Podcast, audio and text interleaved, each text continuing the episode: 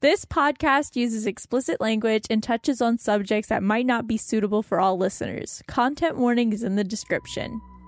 We asked, you answered. And 50 delivered. pages of fanfics. and we're gonna read them all. We are going to read them all. I'm This is so gonna be my excited. bedtime story. You guys are incredible. We, again, for context, have celebrated our one year anniversary back in December. And this is sort of a celebration of that. This is sort of a celebration of all of the fans and everyone who listens to this podcast. We really appreciate you, especially like all of the people who submitted these fakes. You guys, you guys are the real ones. This is gonna be so much fun. Yeah, I This is so awesome. I'm really excited. This excited. is what I love about our Discord. I'm high. If you're not part of the Discord, what are you doing? Yeah, you're a loser at this no, point. no, No, no. come on. But yeah. Join If you wait, yeah, if, if you wait any longer, it's not like it's money. Leslie Leslie doesn't like you if you're not in the Discord. That's We- just a fact. We get into all kinds of things. You get, you know, little insights into future episodes. You get fan art from other fans, but you also get, you know, if we have any doodles, we'll put them in there. And, you know, there's also discussions of like, today we were talking about the U.S. education system. You can It was just talk- random. You can talk Yeah. about Baldur's Gate Or 3 with and me. You the- know about your other campaigns. Sometimes we do one shots. and um, the art doesn't have to be us. You know, a lot of people share just anything they're working on. it's been become a really great place to find a community and you know make new friends hang out with people like they get up to everything it's a super active super friendly like awesome discord community so Yeah. you should check it out Yeah, long story short, the uh, link for that is in our podcast show notes. yes It is All right, specifically there. should we just dive into it then? Let's get into it. All right, this is when you give a rat a real ass goddamn gun. Written by Roller Galaxy, otherwise known as Gene Lord of Stories and Smithing. Smithing. Smithing. Smithing? smithing Let me redo that. I'm Wow. sorry, Roller. I'm- Gene Lord of Stories and Smithing. because he he makes Magic really items. really Yeah. fantastic magic items. That's items. right. yeah There's a whole like thread just of Roller's magic items, and they're amazing. Well it's not just roll rollers definitely started it but anybody if you've got a magic item that you've made you can drop it in the item forge text channel in our discord All right, are we uh All Yeah, right. We're ready. All right. we open on a scene of the Gene Bearers in Geltry's apartment. Frank is sitting at the table while Geltry is leaning back in the stained recliner. Hope is in the bathroom doing Nameless, and Velen is sitting cross legged in the middle of the living room floor on his laptop. Rat scurries up to Frank, holding something in his tiny rat hands. Hey, Frank, look what I found. Oh my, oh my god. Is, is that a real ass goddamn gun? I found it hidden in Geltry's gunpowder drawer. Did someone say my name? Oh, oh, shit. Uh, Geltry stands from the recliner and walks towards the duo, seeing the real ass GD gun in the process. Oh, is that a real ass goddamn gun? Uh, Where'd you get it? In your gunpowder drawer. Really? I, I make a lot of guns, but I've never made a real ass goddamn gun. All Gimme. right, Gimme. here you go. Geltry is dead. Hope comes out of the bathroom as Velen sighs and goes back to his game.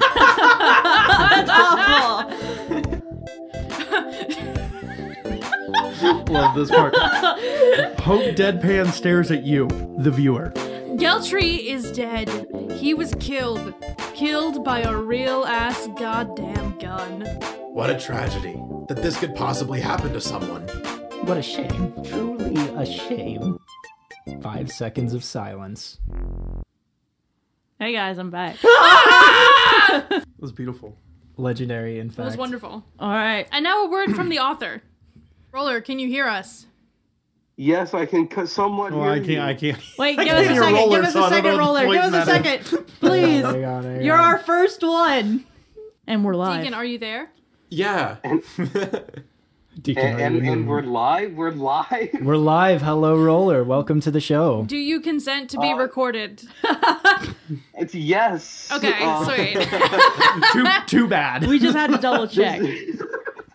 yeah, we don't have to post it if you didn't I was- consent, I guess. I was just sitting there on VR, and then I see a notification on my Discord Yes, pulling That's you how in it here, goes, drawing you in here. We and just then I read. was summoned to the podcast zone. Yes. This is strange. For all of you listeners out there listening to this, I am in a deep void. I cannot see anything. yes. Welcome to the audio zone. We just did a dramatic reading of your beautiful work, your your premiere work. When you give a rat a real ass goddamn jungle. gun. Yes. What do you have to say for yourself? What what possessed Oh. you? Geltry was what just possessed you to do this? Geltry was just shot well- dead by a gun, and it's your fault. Well, But he uh, brought me back. What, uh, what what I was uh, originally thinking is, what is the most shit post I can do? Mm, and yes. it worked. Mm, I appreciate this tactic. No, it was good. This is just another idea I can't use. Real recognizes real. Yeah, Nick is just so, crossing out uh, things in his sketchbook. Like, damn it, I can't give Rat a gun. Not a real ass one anyway. no, a real ass goddamn one. You gotta add goddamn. at the end of Exactly. it, Otherwise, Scratch it out, Nick. I lo- my favorite part was that Velen just did not give a shit. Just Just- that was the most But- true to character, Yeah. accurate. No, he, I I figured out in my head. Velen doesn't care because he's done this before. This happens multiple times. it's Oh my gosh, wait. bit. I love it. I and so so Velen knew Geltry would come back. Vel- Velen hundred percent knew what was happening and just was like, "Oh, this again. God damn it." That's genuinely terrifying. Love well, that. seriously, thank you for writing this. Yeah, this was Yeah, thank you so much. Hilarious. Such a perfect one to start off on, and uh, thanks for being on the show. Uh, no, no problem. Also, audio listeners, right here, right now. I don't think mm-hmm. this show is anywhere other than audio. Listen, I'm gonna do Cobalt Keep again, somewhere in some reality. It's gonna happen. Good Get to the finding me. Discord. Yes, join the Discord so you can listen to the third episode of Cobalt Keep, one of our Discord exclusive um, Discord member run one shots that we've we've done in the past. They're and so much fun. someday, and someday we'll figure out how to post the recordings of the first two. Yes. Yeah, and and when is it happening? I don't know. The only Stay way to figure it out is by joining the Discord. Oh yeah. and and yeah, peer the only way of pressuring. So get if you're in here. listening to this right now, you're on a timer. All right, you're, it's a countdown happening, and you don't know when it's gonna stop. Yes. So good luck to you if you're listening to this years after it's made. Oh, it's already too luck. late for you. Thank you, Roller, for joining us. Thank, Thank you. you. No problem. Uh, that's terrifying to me. How I was just summoned into this audio jungle, and now I have to Audio leave. jungle. See you, Audio Roller. jungle. Bye bye. Bye. All right, on to the next one. On to the next one. All right, next one we got White Elephant, written by Kel or Auntie Dot Kellogg. It is a uh, a Christmas uh, AU, Christmas AU where we do a gift swap. All right, to begin, this holiday special starts in the clouds as the camera zooms through the atmosphere and isolates a single falling snowflake. As we follow the snowflake down, fluttering with it, we see a bustling city sprawl out across the land. The snowflake slow, slowly floats down between the skyscrapers when it is blown by a sudden gust of wind. Now soaring with new energy between the behemoth buildings, weaving in and out of various glowing billboards displaying Gliz, an upcoming Kruno Mars concert, as well as every other consumable product under the sun. Pretty soon, the snowflake leaves the immense city behind in favor of the rolling white hills. As we slow and the snowflake starts to drift down, a small cabin comes into focus, and we start to slowly lower through a glowing warm window. Let's see what's inside. God, I'm so glad we got out here. I missed you guys. And also my drug stash I have here. But you guys are important too. Thank you so much, Hope. That means so much to me. I don't like the cold. It makes my bones feel dead. Well, do you want some alcohol? I have some in my kidney pouch. Huh, that's weird. I could have sworn I brought some. Maybe you wrapped it for the gift sex exchange. Oh shit, no, yeah, you know what? That sounds about. I'm sorry, Geltry, what did you just say? For a brief moment, I was I was like, wait, what? All right, no, no, no. For the gift sex change, isn't that why you dragged us out here to gift us a sex change? Gift exchange, Geltry. Exchange. And I didn't drag us out here, I invited you. I got dragged out here. I told you you need to interact with the group more. Yes, you did. Why I agreed is still a mystery to me. Well, shall we get started? The directions are reluctant grumbling. Yes, No, no, Thank we- you. they don't need to know. from everyone. After the gifts have been divided amongst the crew, Frank speaks up. All right. Who's up first?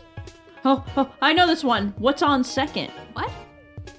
Yeah, he's on second. Who is? No, who's on first and what's on second? Oh, what is he talking about? I don't know. No, he's on third. Who? Who is uh? Don't play into this rat. It's an old comedy sketch. Who drew it? No, no, rat. It's who's All right. on first. No takers? I'll go first then. Frank opens the small gift on top of his collected pile, and there is a bright white, red, and green flash of light. It fades after a second, and everyone looks fine, though confused. He's the center field. Whoa, what just happened? Why am I tall? Ah, why is my voice so deep? Is everyone okay? Define. Oh, sorry. Define okay. Geltry seems to get an idea at this point.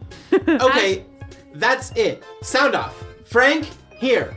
Rat, Then Frank speaks up. Here. Hope, Next is Vin, Here. Ven, then Hope. Here, unfortunately. Geltry. And lastly, Hope seems to speak up again in a different voice. Here. Pretty sure that's everyone. Okay, so obviously we've swapped bodies somehow.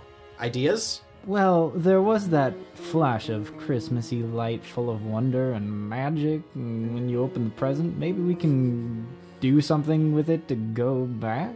Huh, good idea. What if I don't want to go back? I'm having a body to myself and it's so cozy. Fair point. Consider Pipe bomb. no. Fair counterpoint. Damn. Anyway, Rat, that's my body, which I kinda need back. You know, for body things. Also, I need to reach the top shelf and I can't now. Yeah, okay. Maybe we could just put this thing back on the thing. Alright, I'll try.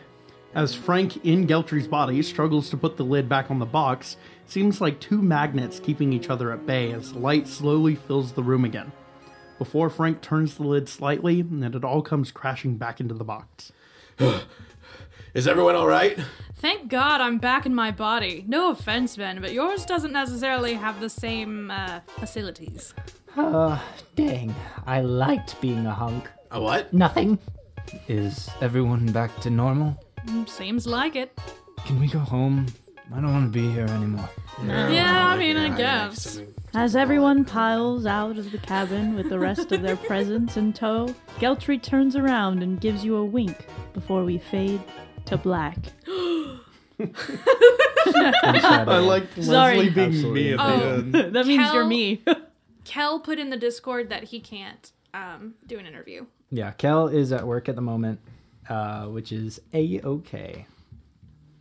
Let's see. No, no Oh, more work. Wait, Made it to my to my card. Never mind. You thought. Oh! All right. You're on, Kel. Do you consent to being recorded? Yeah. Okay. We just finished uh, having all of our voices swapped and uh, doing some crazy stuff, and uh, it was a blast. And thank you so much for writing it because it was fun to record. Yeah, no problem. I'm just sad I missed it.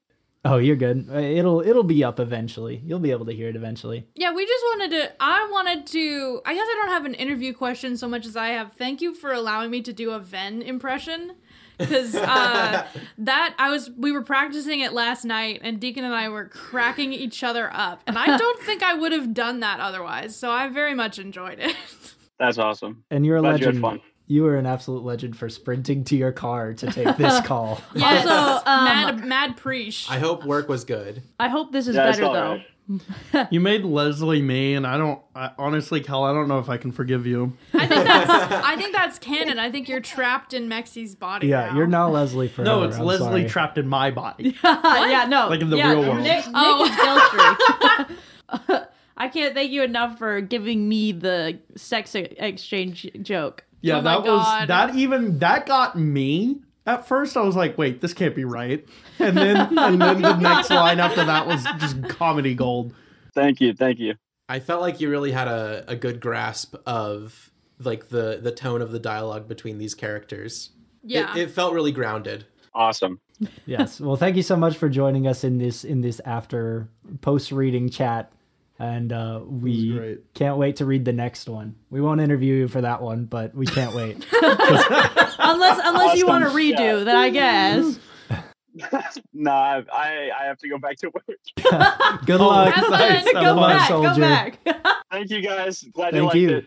Bye. Alrighty, thanks for that. Thanks for that glowing interview by Kel. Next up, we're doing The Blood Rose of Roxborough, written by Nero or Nero B underscore. This one excites me because it is a prequel story, and I love a good prequel. This is so dope. We'll start it off, Nick. A prequel if it took place in episode nine of the It's kind of a podcast prequel. canon. Some of it takes place within like Geltry goes to Burning Man time, which is pretty early. We'll see. We're gonna do popcorn reading for this one. Yeah, we're just, Just gonna, for the we're just gonna, um, backstory part. I'm just gonna random. We're just gonna randomly pick each other to do to do this. I'll begin. Roseanne Rosanthony Anthony Delgado is an 18, almost 19 year old human female that came straight out of the local high school and tried to go straight into the workforce. She saved enough money before leaving high school to barely afford an apartment. She worked four jobs, legality of one of them was questionable, just to save that money and support her recently widowed mom and hospitalized brother. She moved into a shady apartment, a decent bit away from home, per request from her mom, who asked, more like forced, her to quit her jobs and pursue her own dreams. Rose Anthony never really had any dreams. She didn't really have time for it. She quit most of them except for the not so legal one. She was a local nameless dealer. She sold nameless mainly to the tenants of the apartments at a reasonable price. Sometimes she'd sell in, in inconspicuous bars too, like Taboo, to get random businessmen hooked. She applied to Taboo, but she didn't want to sell her body and she couldn't handle alcohol yet. But she did get hired to be a janitor. She was cleaning up the place one morning after a special party and accidentally cut her hand from picking up a glass shard. She dropped the shard and tried to cover the wound with her other hand as blood gushed out where uh, while she winced in pain. She opened her eyes to see blood, not on the floor, but floating in the air. Amazed, she let go of her hand to inspect her wound, only for the wound to be replaced by a perfectly healed scar. She waves her hand in the air, as if to command the blood to follow, and it obeys. She closes her fist, and the blood congeals into a ball that instantly spikes out. She hears footsteps, and frantically she grabs an empty beer bottle and commands her blood to fill the bottle. This was her first time seeing magic. She saw wizards on TV getting caught by the police sometimes, but this time the wizard was her. She was a wizard in pants. Roll credits. the name, they said the name. Time skip to current day, episode 9 Geltry Goes to Burning Man. 21 year old Rose Anthony was frantically running down the halls of her apartment complex. Leave me alone! She yells as she shoots a spike of blood behind her. A tall, lanky robot in an all red suit, blank face with devil horns, dodged the spike by detaching and reattaching its head. The blood boomeranged back but was also dodged. She summons blood from her neck, painlessly jutting out, forming spider legs. She jumps and lets her spider legs run on run for her on the ceiling. She turns around and does finger guns at the robot. She grabs a vial of acidic blood, pops the cork, and loads it into her quote unquote gun. With a tightly gripped vial in three fingers, she aims with her thumb and shoots with her index. In bursts of three, the blood whizzes by the bot. By pure skill, or so she tells herself, some of the bullets hit the bot and burn some of the red suit. The last bullet hits the bot right in between the eyes. It falls limp to the ground. She stops and reluctantly creeps towards the bot. She kicks the still body out of curiosity. The arm suddenly shoots out and impales her through the heart. The bot stands up mechanically rather than the realistic movements it made during the chase. The bot throws her to the other side of the hall, leaving a tall. the bot throws her to the other side of the hall, leaving a trail of floating blood. She lies. I told you guys, popcorn reading makes my stutter come out. Uh, leaving a trail of floating blood, she lies limply on the ground. You made it. You survived. The bot stomps through the hallway to grab her body, careless of the blood getting on its tattered suit. Suddenly, the blood becomes javelins, piercing through the robot and grounding it to the walls, ceiling, and floor. Rosanth- Rosanthony slowly gets up. Ha ha, got you!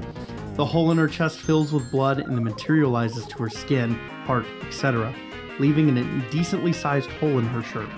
She sauntered up to the restrained bot. Now, what do you want from me? she said as she inspected the bot. The bot didn't reply with the response she wanted. Come back home, yelled the bot. To who? She yells back as she starts to hide any signs of emotions.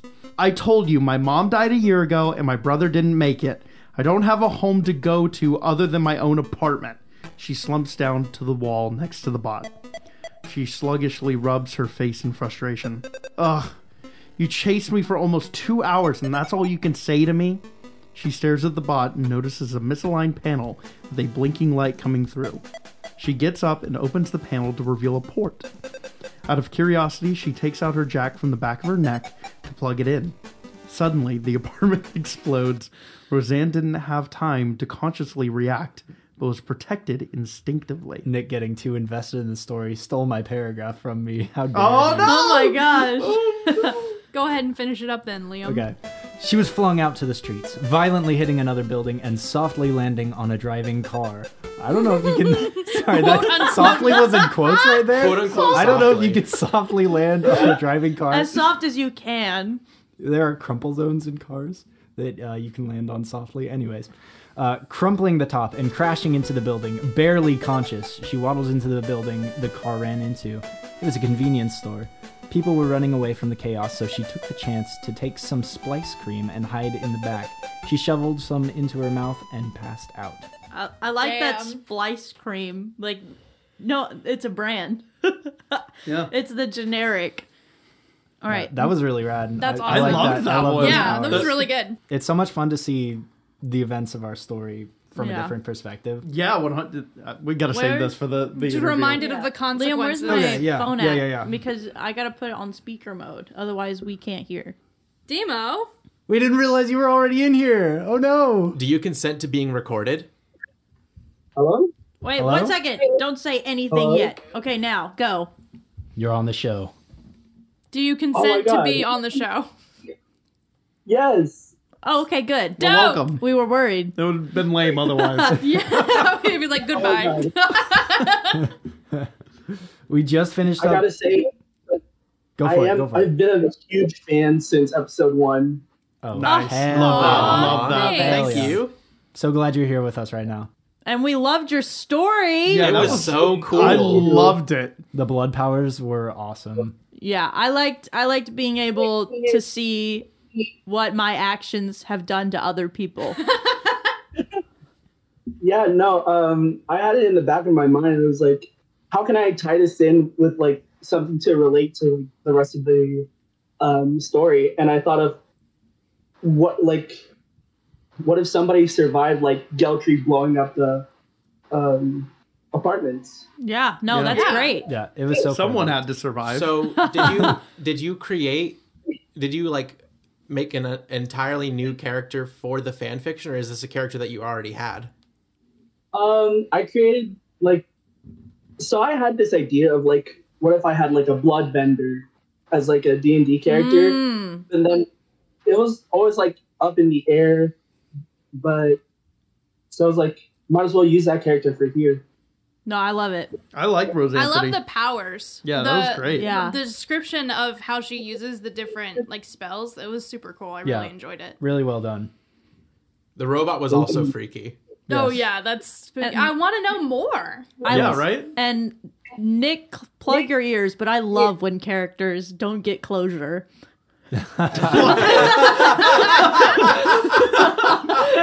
Nick did not plug his ears.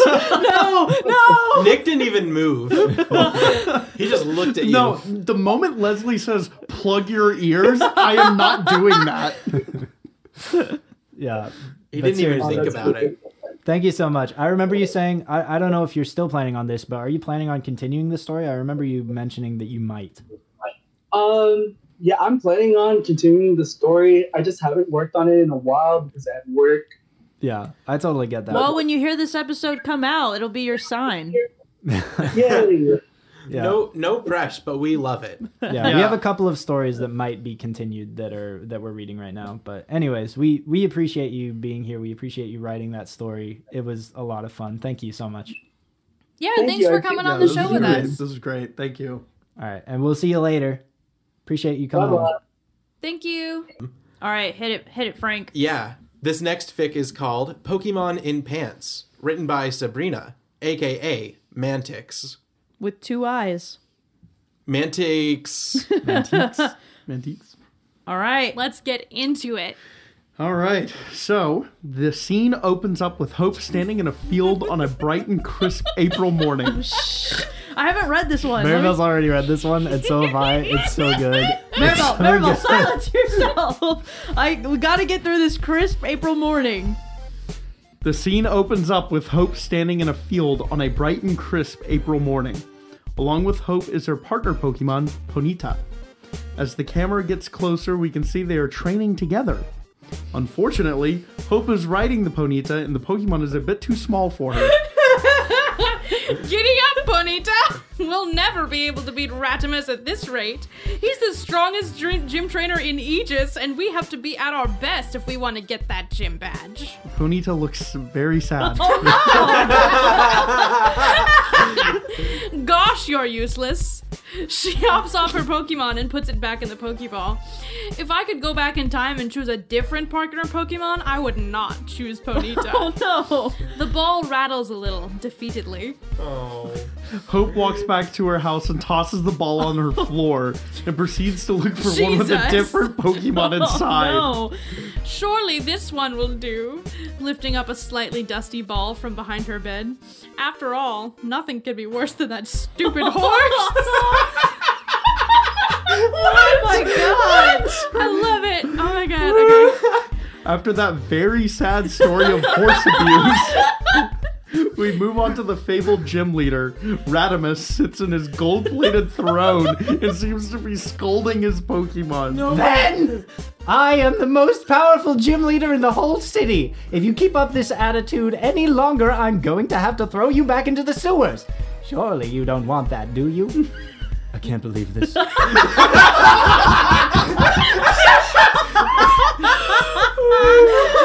Okay, go ahead, go ahead, go ahead.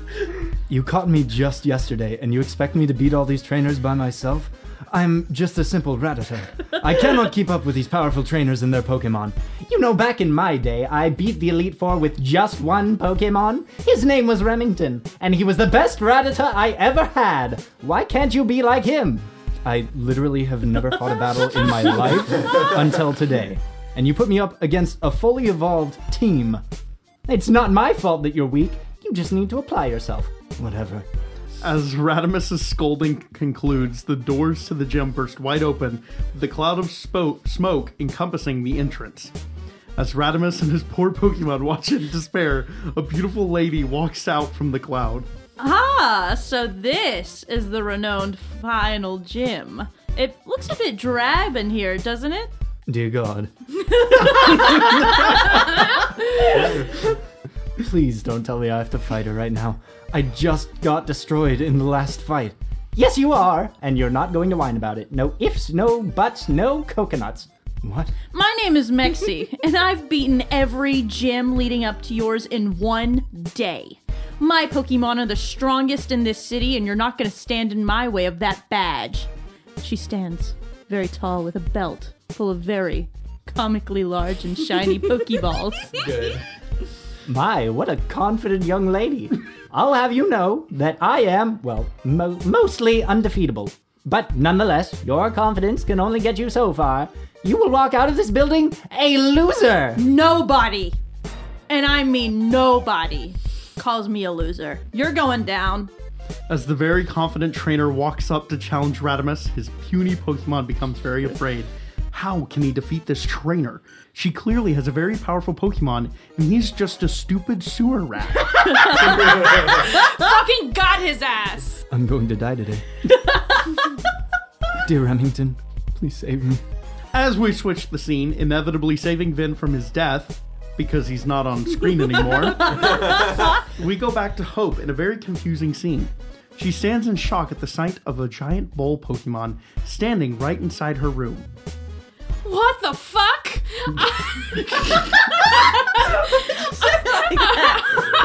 I thought there was a different Pokemon in this ball. She looks at the dusty ball in her hand, now empty. How did you get in here? Well, since you so kindly asked, I woke up one day. I was in a very empty and liminal space. I could not describe the surroundings to you, as they were both extremely detailed and yet absurdly abstract. I was sort of floating in this space for a while, until a bright light emitted from what I can only assume was the sky, and then I appeared here. The Tauros said. And who might you be? How can I understand you? How can you talk? And why are you so well spoken? Hope is in a complete shock, as Pokemon cannot typically speak to humans. Radimus is an exception, since he's a big weird rat guy. Well, I don't know. I guess I've always known how to speak. It's quite strange, since most of the other Pokemon I talk to just say their name over and over. You it freaks me out. Well, this is weird. She looks around her room, seeing no other available Pokeballs. Hey, uh. Frank, Okay. Frank, can you fight? We cut to an awesome training montage that goes much better than the first one. Hope trains Frank, beating up many Pokemon along the way. Mostly small, innocent Pokemon, but they could care less. boy, I feel like I could smash a mountain right now. I'm the strongest Pokemon ever! And to think, I only saw you as a freakish talking Pokemon just this morning, and now look at you! She becomes very serious and stares at him. Frank, I have a very special request of you. There's this weird rat man named Radimus, and he is said to be the strongest gym leader. Okay. What does that mean? I need you to beat him up. We switch back to Rat, Vin, and Mexi in their horribly unfair battle. So far, Mexi has sent out six legendary Pokemon at once, and Rat has sent out one Vin. He is not looking too good. Ven, what are you doing? Hyper beam them or something. Don't you know any other moves? No. All I know is tackle. I am level three, and you know this. Well, well, well. It looks like I have you cornered, Mr. Radimus. Your winning streak will be mine. Mexi yells at all six of her Pokemon to blast the poor, stupid, itty bitty rat. They charge up and send out their most devastating moves, but as the smoke from the blast clear, a dead rat is not to be seen. Instead, a large Toro stands in front of him. I am Frank. I am a Tauros, and I'm gonna beat you up now. oh my god. I'm not dead. oh my god. And Ven scurries off somewhere, never to be seen again. That's right. You won't be beating this gym leader because me and Frank will be, with the power of friendship and also the power gained from killing innocent creatures. So there. Well, I guess this fight has turned rogue. Arceus, use judgment! Mexi's Pokemon changes its target to Frank and powers up using its strongest move. But before it can release the burst, Frank appears out of thin air right behind Mexi's Pokemon. It's milking time. No, I'm gonna no, I'm gonna wait for you guys to be quiet. I'm gonna wait for you This guys to shut important. the This hell up. Hang on. It's milking time.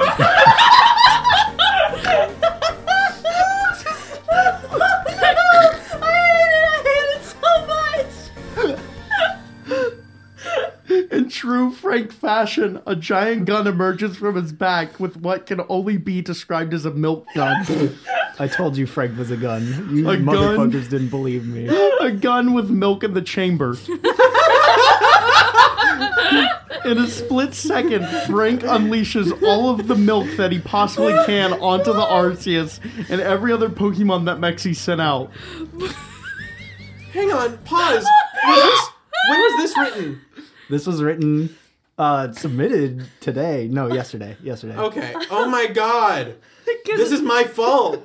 This might be our fault. Well, Yes. more later. More on that later. More on that later. More- Is- I can't- Hold on. How can you get? There's no way we can get through this next line. It's impossible. Mwahaha! This is his secret weapon, straight from the teats. What in the world?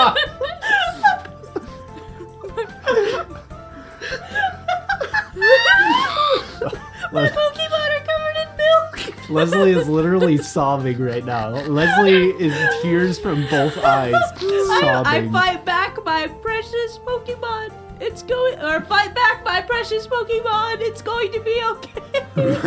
little, do you, little do you know, this milk is specially made to kill. It's poison milk, and all your Pokemon have drank it. I can't, I can't believe this. My pretties, my spookums. I trained you all for this moment, and you're killing my milk. This can't be. Oh, you better believe it. He's a killing milking machine. Mexi collapses to the ground alongside her Pokemon because she cannot handle the sheer pain of being a loser, and she dies. Rat finally speaks up after watching this mass genocide of Pokemon. Um, well, my Pokemon left, and he's the only one I had for this battle. So I guess you win my badge. He steps off his throne and hands Pipe, Hope, a very small sewer pipe. This is my badge. Uh, keep it safe because it's the only one I have, and I might need to borrow it for the next trainer that inevitably beats me. He turns around and walks off, also never to be seen again. Well, I think that was a job well done, wouldn't you say? That was awesome, Frank. totally radical. maybe, maybe, maybe talking Pokemon aren't so bad after all. What do you say? Shall we head back home? How about we get this milk gun off me first? I think I'm starting to feel the effects of the poison leaking into my skin.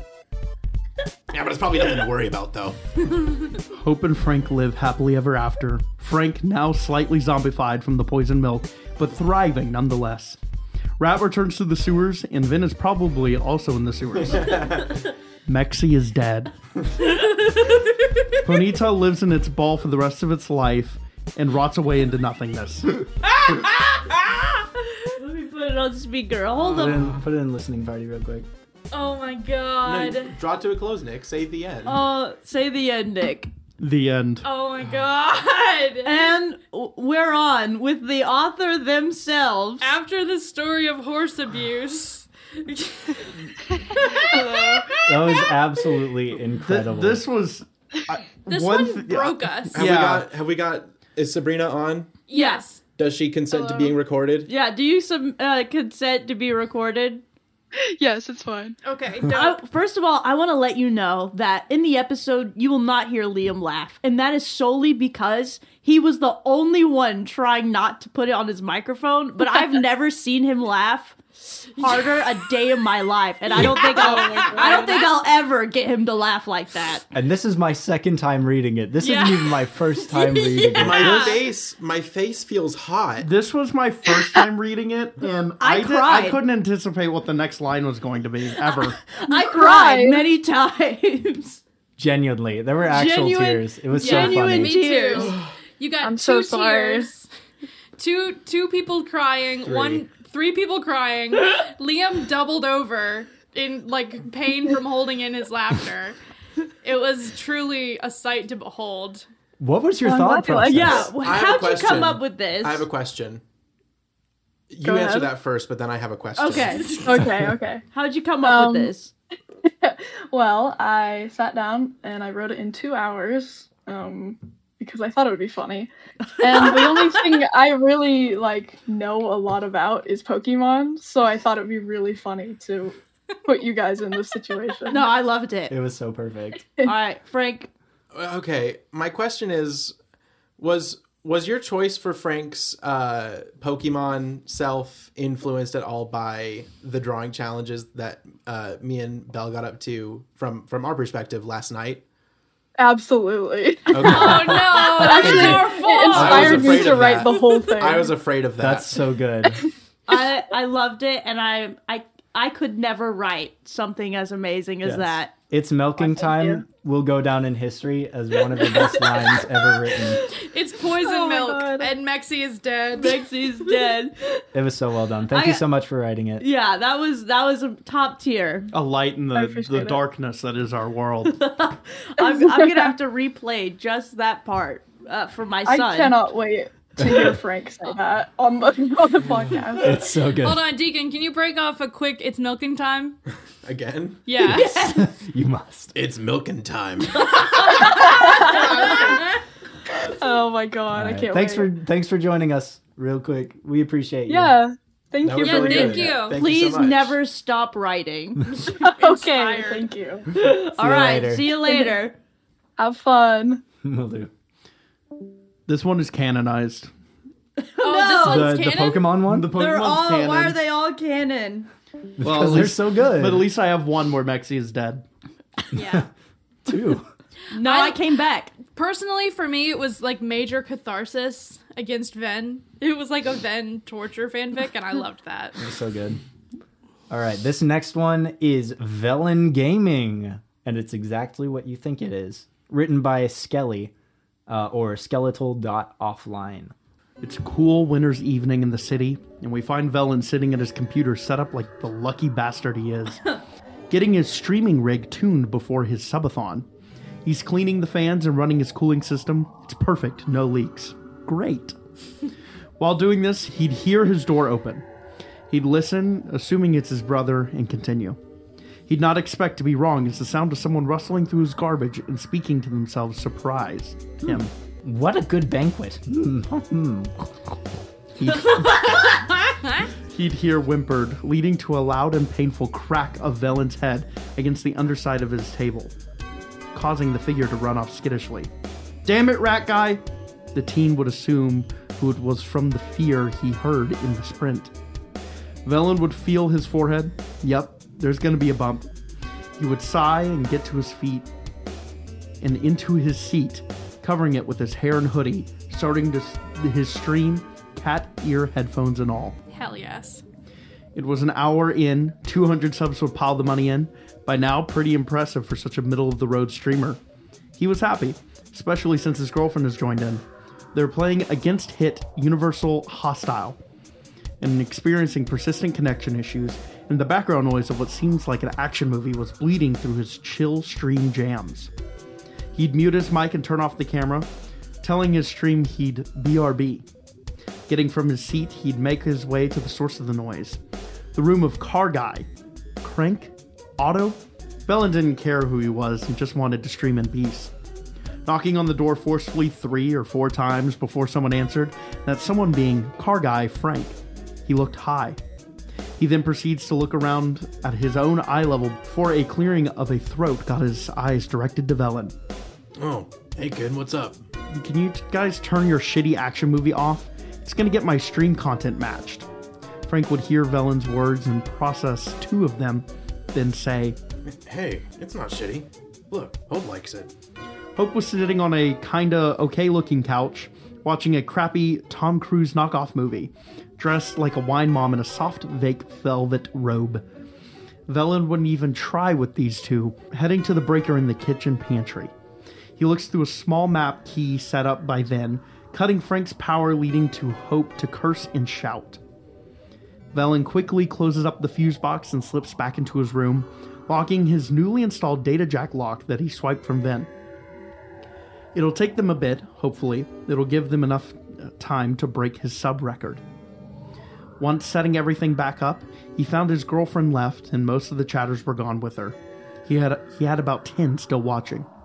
With a deep and heavy sigh, he'd get his headphones and hoodie back on and dive back into his stream, ignoring shouting and knocks and complaints his brother's friends were causing outside his door. He'd hear the sound of a dump shock and his brother outside hitting the floor. a smirk was the only response he felt it needed. The stream was getting back up to what it was at 40 minutes ago, but still not even close to beating his record, which frustrated him. But the sound of frying electronics made him freeze. Trying to turn off his setup before he could, he was snatched from his chair by Frank and held like a misbehaving cat, dangling in the air. Hope starts. Her frustration was vivid as the high and drunk girl boss laid into the teen, who she could tell didn't care but continued anyway.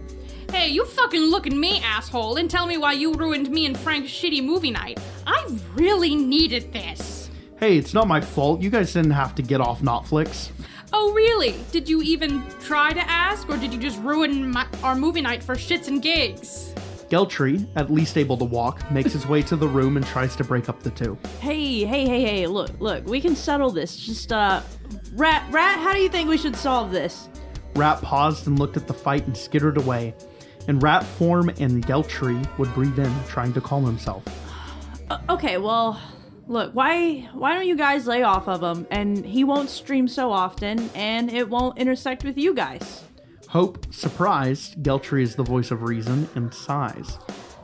Okay, but But this made Velen explode in anger. His skin made Frank's hands freezer burn as he dropped to the floor. Hope is moving for her weapon as Geltry again tries to not have them repeat their apart their last apartment's outcome. Velen, sh- Geltry immediately rephrases his speech the moment Velen looks at him, knowing the next word. just just calm down. Okay? Please? He looks to his younger brother, whose eyes are staring back, softening light slightly. Look, okay, we won't take away your streaming stuff. In fact, we'll we'll get you something. This intrigued the teen, as Hope in the background is looking at Geltry with the most disappointed, really, look you could imagine before the group looks to the screen and they all start to slowly move away. Velen hears a beep from his setup and the sound of his mic feedbacking. Looking at his computer, he could see a ban notice for indecent exposure and use of magic or magical artifacts. Looking behind him, he found his room empty and the sounds of hallway doors being locked, and his palms grew colder. Poor Velen. Clarification for that one from Skelly. Uh, Hope's robe was too scandalous for the stream, uh, revealing too much skin for the moderators during the scuffle and leading to the ban.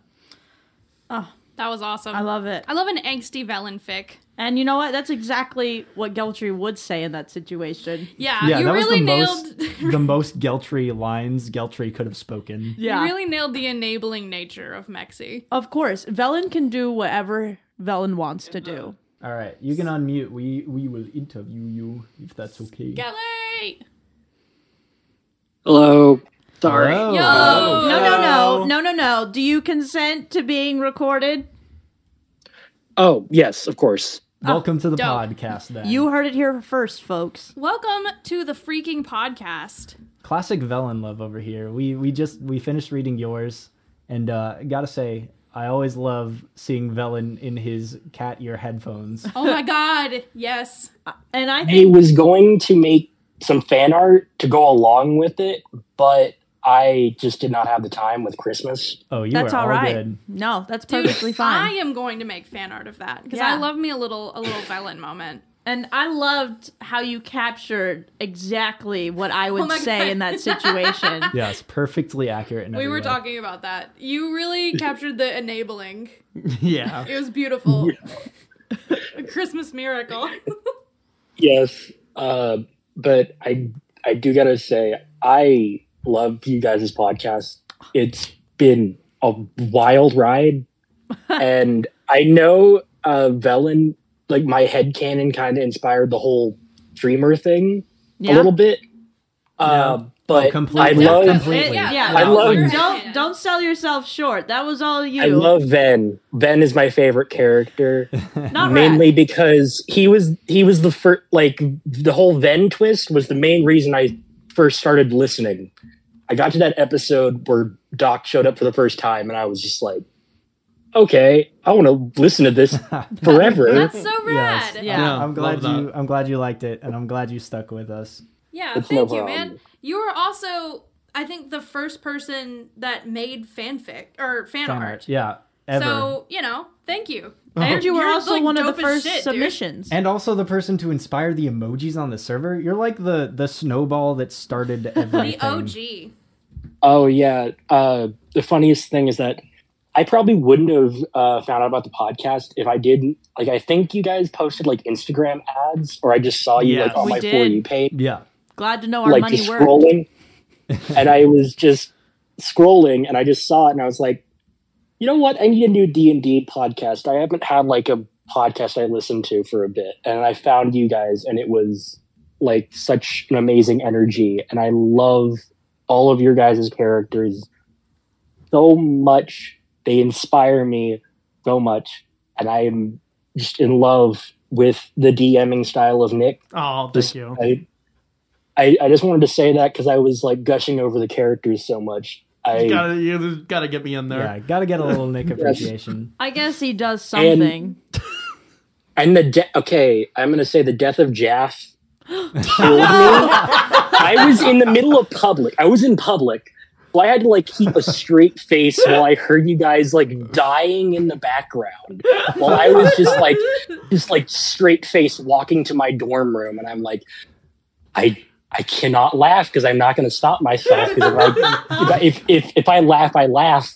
Like I was walking up the staircase and it echoes. So you just hear me going. One of the top Like, moments up- in the podcast No, for sure. that was pretty good. God's rest his soul. Yes. Well, thank you for writing that fic, and thanks for joining us for this Yes. little little interview. it's no problem. You guys are awesome. You guys have a great night, day, whatever time it is for y'all. You too. Thank, Thank you so you. much. We'll see you later. Thank you you. Thank you so Bye-bye. much. One, so we're gonna move on to the second fic submitted by Auntie Kel, the Origami Auntie Club. Dot Kellogg. I can't wait for this one. I haven't read this one. I haven't First read one I any haven't of read. these. No, I haven't read this one either, so I'm I'm hyped. All right. So, uh, This is a uh, high school AU, I believe. oh, High school no. AU, high school AU, Oh no! Yep, I- yep, yep. Yeah, it sure is. All right. I'm so excited. and by Danger oh zone. no, of course, of course, Nicholas means oh yeah. It's always the high Oh, school yeah. years. I'm, I'm excited. As Frank walked through the door into the after school club, he wondered why he had chosen this specific one. On a large table right through the threshold sat a sign filled with the bold letters spilling over each other, barely managing to spell Origami Club before it fell off the end of the poster board. Oh, hello there. A friendly female voice sounded somewhere behind the sign before a girl's head popped up from behind it like she had been waiting for it. she would have had a head full of fluffy, fluffy brown hair had nearly the entire left half not been shaved. She had a bright, downturned eyes complemented by a large hooked nose fit with a septum piercing. Are you looking to be a new member? She asked, turning her head quizzically. Uh, maybe. Uh, sh- sure. I, I mean, yes, yes, I am. Frank managed to stutter out, still a little new to meeting new people since moving from the richer part of town. Can I get a name, stranger? Frank. Frank. Uh, just Frank. He still wasn't sure how people at his new school would react to knowing he was a Belarus. Well, just Frank. Why don't you sign in and I can get you acquainted? She motioned towards a sign up sheet at the base of the poster board, then she ducked back down behind it. After simply putting down Frank B, he moved around the table to see what the lady was doing. As she came into sight, it was clear she was hurriedly putting something back into her pocket. Frank decided not to question it. She stood up quickly and stuck out her hand to him. Hope. Sorry. The name's Hope. Come on, let's go meet the others. She practically yelled over her shoulder oh, at him. Oh, sorry. Come on, let's go meet the others. She practically yelled over her shoulder at him as she whisked him away and around the corner as soon as he touched her hand. As they rounded the corner, an assortment of strange characters came into view, and each one stepped up and raised a hand as Hope introduced them. Then, As one of the boys stepped forward, his hair wild in nature, but miraculously tamed with several hair ties. he had a sort of mousy features, but all sharpened, like he spent his spare time scowling for fun. and Rat. Uh, supposedly only Ven knows his real name, but he's fine with Rat. She pointed to the other boy shying away in the corner of the room, but as she called his name, he walked right up to Frank and held up a fist for a fist bump. As he got closer, Frank started to notice a definite relationship and features between him and Ven, though rats were definitely more mousy. He even seemed to have the same wild hair, though he would let it hang in front of his face. Hello there.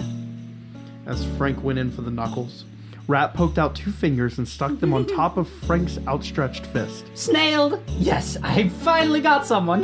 He, he's been trying that one all week. came a new voice from the person on the opposite side of Vin. And this is Mexi. Hope turned to point to Mexi, who smiled, bearing strangely sharp looking teeth. They had grayish blue hair coming to a sort of waterfall effect around their shoulders. She, her today. Thank you very much. Maxie practically challenged Frank like he wouldn't believe her or something. Hmm, let's see. Lower cheekbones, less pronounced nose, but a sharper chin. Maxie seemed to ponder while staring at Frank's face from different angles. You'll have to excuse her. Piped up Hope from behind him. She's a makeup artist who specializes in turning into other people for fun. Hope put up air quotes as she said the word specializes. See? Maxie shoved her phone into Frank's face, having pulled up some sort of social media page. All Frank could see were different pictures of the people in the room and some famous people he could recognize. Oh wow, that's um, that's super impressive, Maxie. He chimed in, trying his best to sound as earnest as he felt. I know. Follow me at the Changeling G on Pix to Pixtasnap for more handsome. Frank was taken aback, but before he could wonder if this woman he had just been flirting with him, Hope clarified. She calls everyone handsome. Don't get a big head. Handsome. Hope said with a friendly yet platonic wink.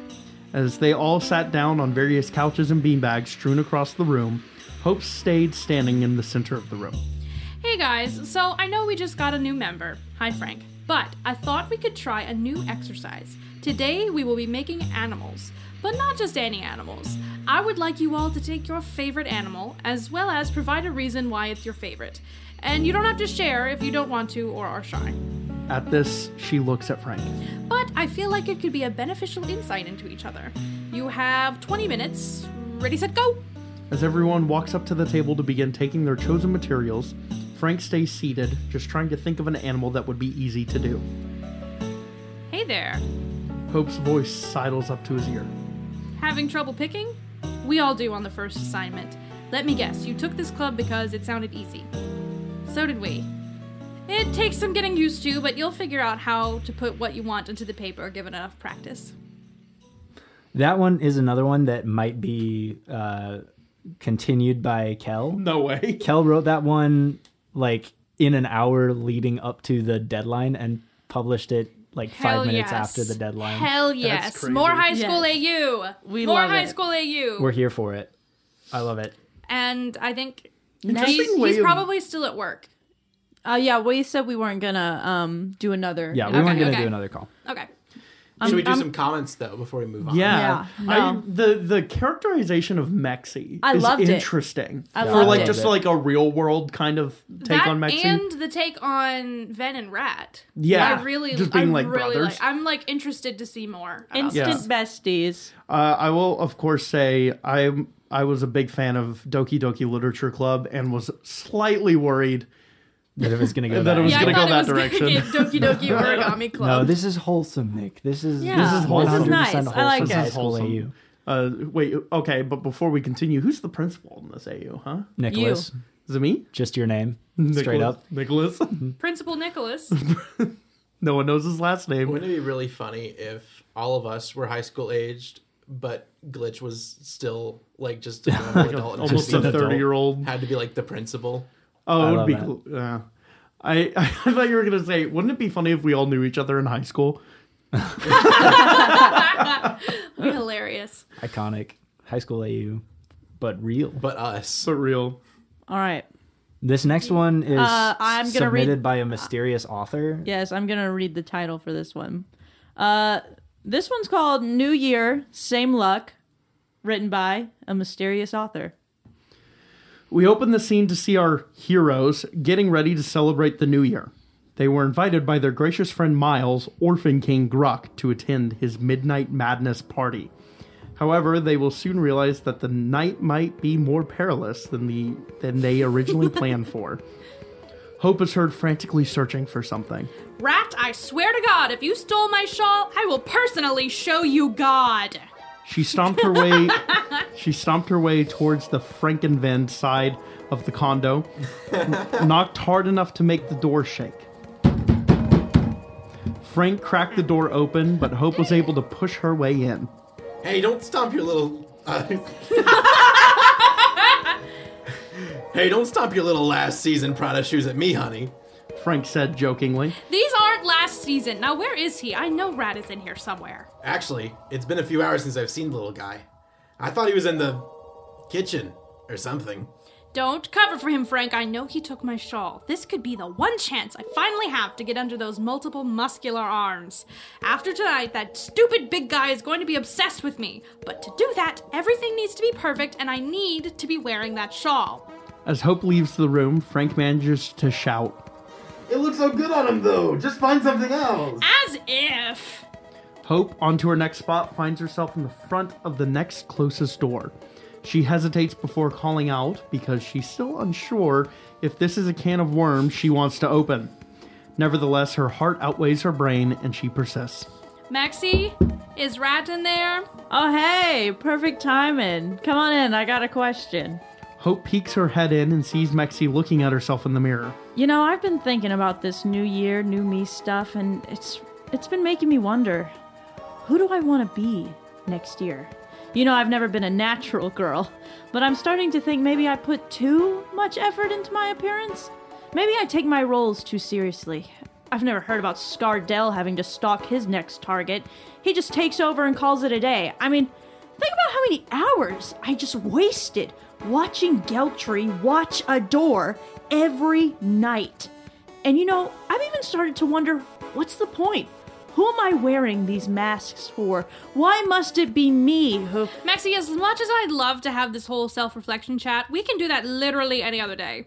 On the other hand, we. No, I only have this one night to get close to Miles, and I fully intend to. Have you seen Rat or not? Oh, yeah, no, he's in the closet. What? The closet door creaks open and out steps Rat? His voice, not the squeaky nature Hope is used to. No, this is a more factual side of the man rat. Hope, I know you've been looking for me, but I couldn't help myself. I'm not usually the fancy type, but this long beaded shawl drapes over me in a manner that makes me feel regal. I can give it back, though. I shouldn't have taken it. I- I'm sorry. Then it's fine. Just please don't take my stuff without asking again. Thank you, Hope. The elevator door dings and the heavy doors sliding open are heard throughout the house, followed by Frank's booming voice. Come on, guys, or I'm leaving without you. Over my dead body! Our next stop for our heroes is the not so long car drive. Frank is driving, of course, with Hope in the passenger, which leaves Mexi and Vin in the back somewhere. Vin slides his head between the two front seats and sees Hope painting her nails red. Hope, how exactly do you pa- plan on winning the Orphan King over? Well, the red nail theory has never failed me before. Also, this isn't my first rodeo. I promise to remember you guys after Miles and I hit it off. Look, I don't know what this red nail theory is, but I'm curious to see it play out. Well, you're already on a first name basis with him. That's practically first base, right? Oh, honey, no. Just no. Frank pulls into the address that was on the invitation, however, it seems pretty empty. The party was supposed to start roughly 20 minutes ago, yet no lights are on even at this house. Are we sure this is the right place? Hey, if there's one thing I know, it's directions. I'm the direction guy. I drive the car, I have the maps, I know where I'm going roughly 60% of the time. No one is doubting your directions or maps. Maybe everyone is just fashionably rate, late? Right, Ven?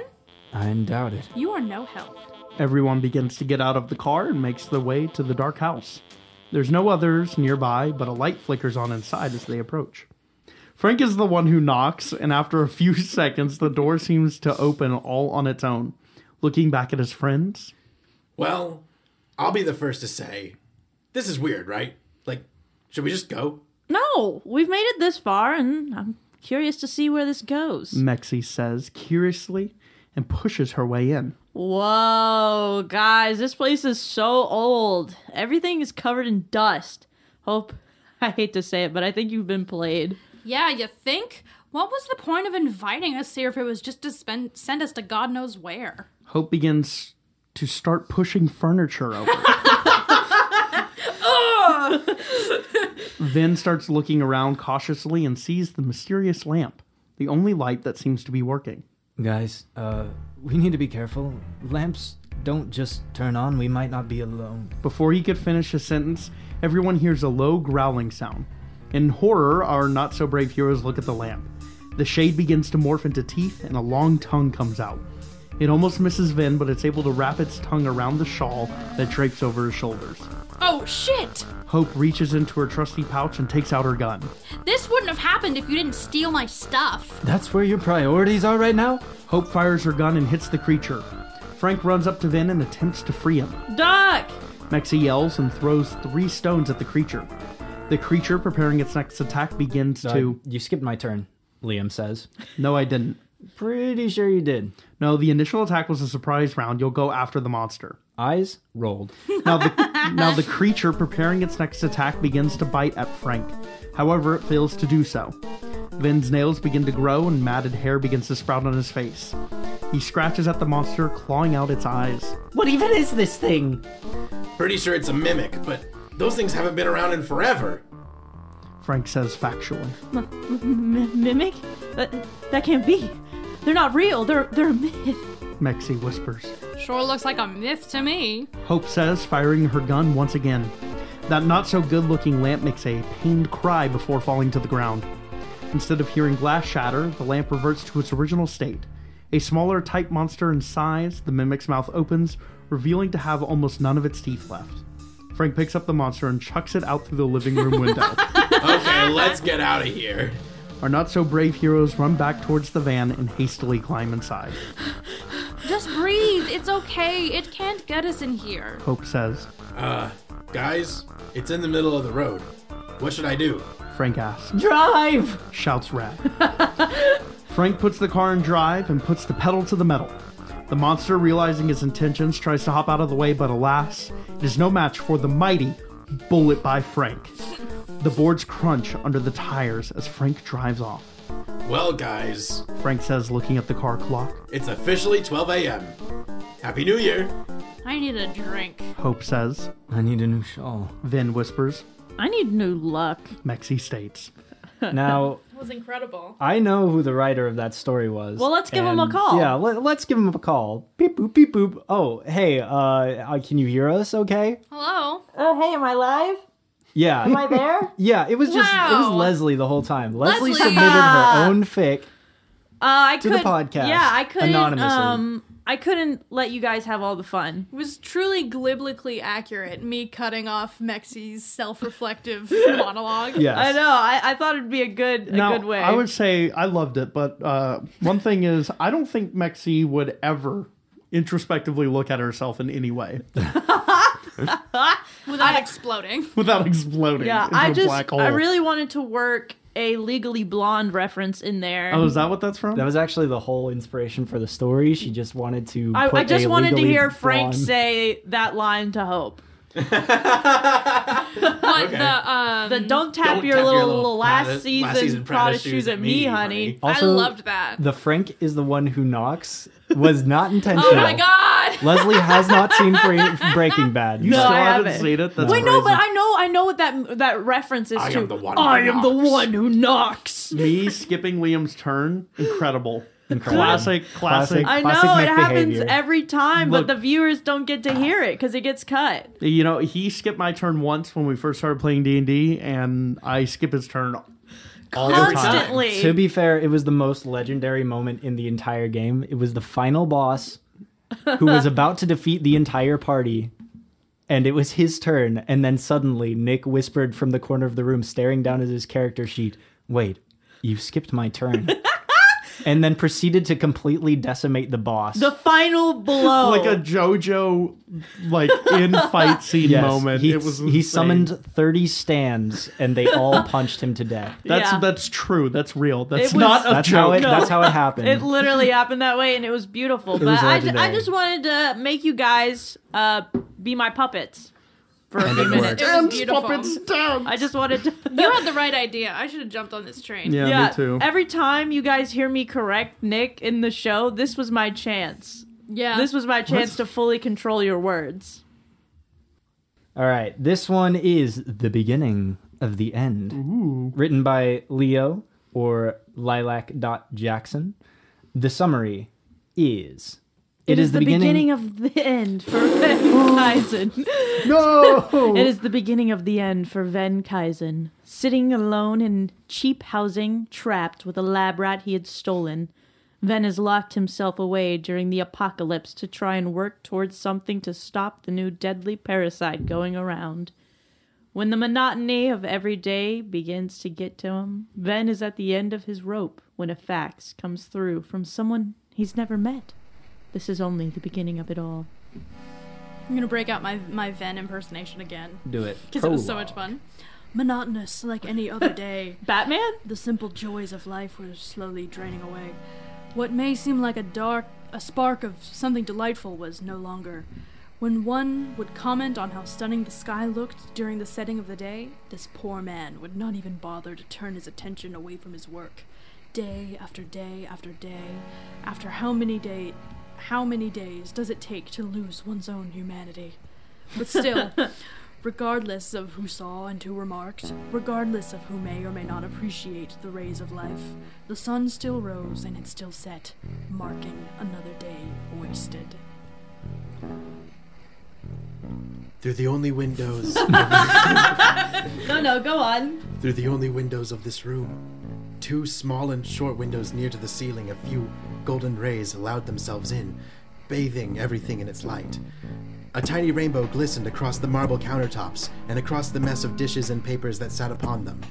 This room was the studio apartment of none other than Ven Kaizen, a lonely scientist locked in here for months on end. Working yet again, Ven slumped in his chair and ran his fingers through his matted hair. Nothing seemed to click anymore. Research that once used to come so quickly to the man now riddled him more than an infinite. Ch- I'm gonna An infinite I'm gonna child. an infinite child, the forever baby. I'm going to use my regular voice. You're good. Nothing seemed to click anymore. Research that once used to come to him so quickly now riddled him more than an infant trying to place a triangle block inside of the circle hole. The hope was draining, draining like everything else in his world. He was still relentless. He felt a pulling obligation to continue his work until he died. He was wrapped into the mess. He had to try to finish what was started. Frustrated, Ven did what he always did. He stood up and began his usual pacing around. The large area rug that indicated what is and isn't the living room was now forever changed. A distinct indented ring around it, showing where Ven has paced infinite times before. He fell right back into the habit and paced in his ring again, speaking not to himself, but his rat. I just don't know how much longer I can do this. It seems nearly impossible. I'm making no progress. I don't know what to do. Stopping in its tracks, Vin let his arms fall to his side. Situated in a large cage, also sitting on the messy marble countertop of the kitchen, was the rat, doing all the things a rat does. The rat stopped what it was doing and stood looking at Vin, tilting its head to the side as if asking him to continue on. Vin did just that. What can I do? The rat stared at Vin, then sighed. What do you know? You're just a rat after all. He walked over to the cage and opened it, scooping the rat in his hands and walking to the couch. The two sat together until night fell and put them to sleep. It was the apocalypse. No need to sugarcoat it or liven it up with extra words describing how desolate and barren it is outside. The devastating events came and went, and now the apocalypse is upon us. I worked for years at an agency that worked closely with the government. All things science that you would think of was done at our facilities. We pioneered space expeditions and invented inventions the world didn't know they couldn't live without. We created cures for incurable ailments and treatments for those that eluded us. We tested, we experimented, we had it all. We paraded around showing off how ethical we were too, but behind the mask was an immoral mess. A colleague of mine told it all to me the day before the catastrophic event came. His name was Virgil. He told me about his mentor. She was one of the lead scientists on a research of his of this new specimen.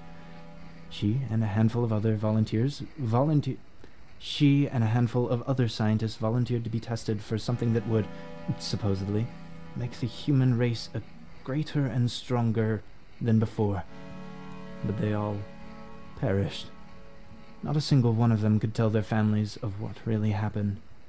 Virgil told me how her husband, who also worked there as an engineer, how he was a broken man the day he found out.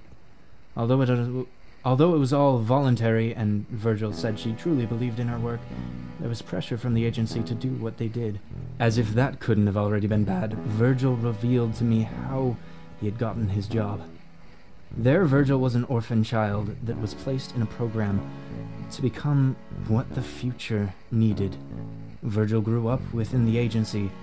He was taught, fed, socialized, raised by the agency to become whatever they needed.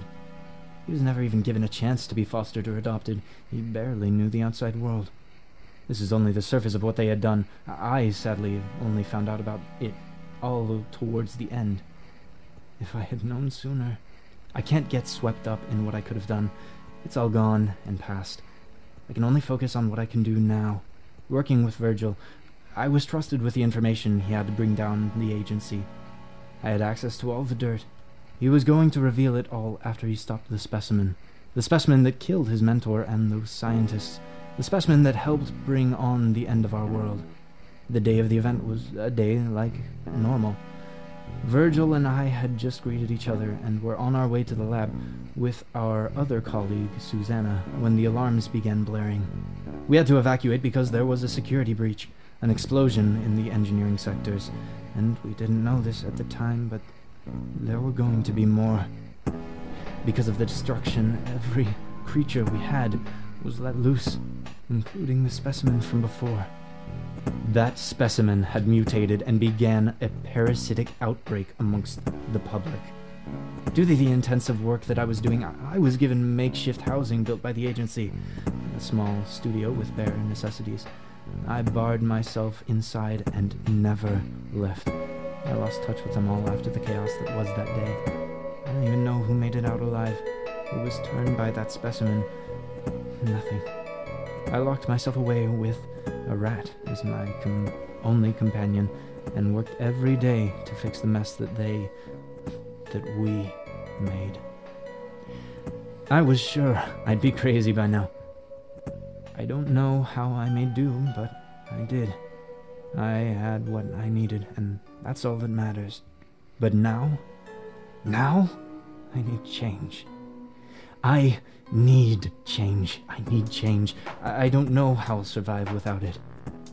It was a few days later. Vin sat at his desk as usual and stared at that wall blankly, the sound of a rat wheel squeaking behind him.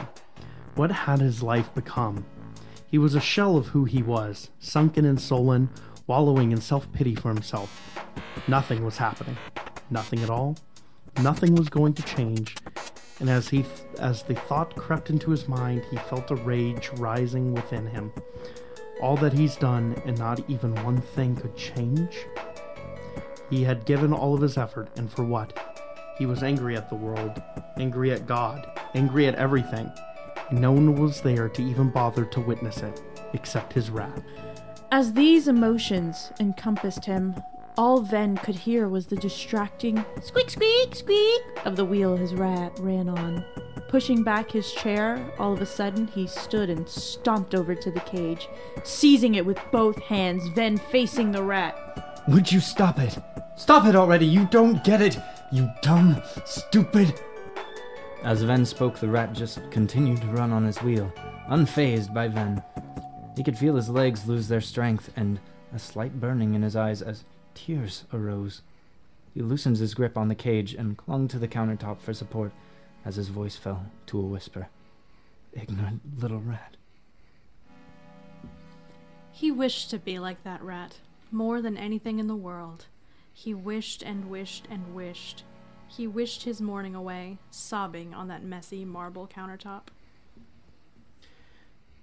Evening came. Ven was barely visible, buried deep within all of the blankets and pillows he owned, a pile upon the twin sized bed in the corner. The rat was still running on its wheel. Muffled from the pile, Ven yelled. Okay, we get it. You're a rat. We know. The squeak, squeak, squeak filled the silent room until a new noise happened.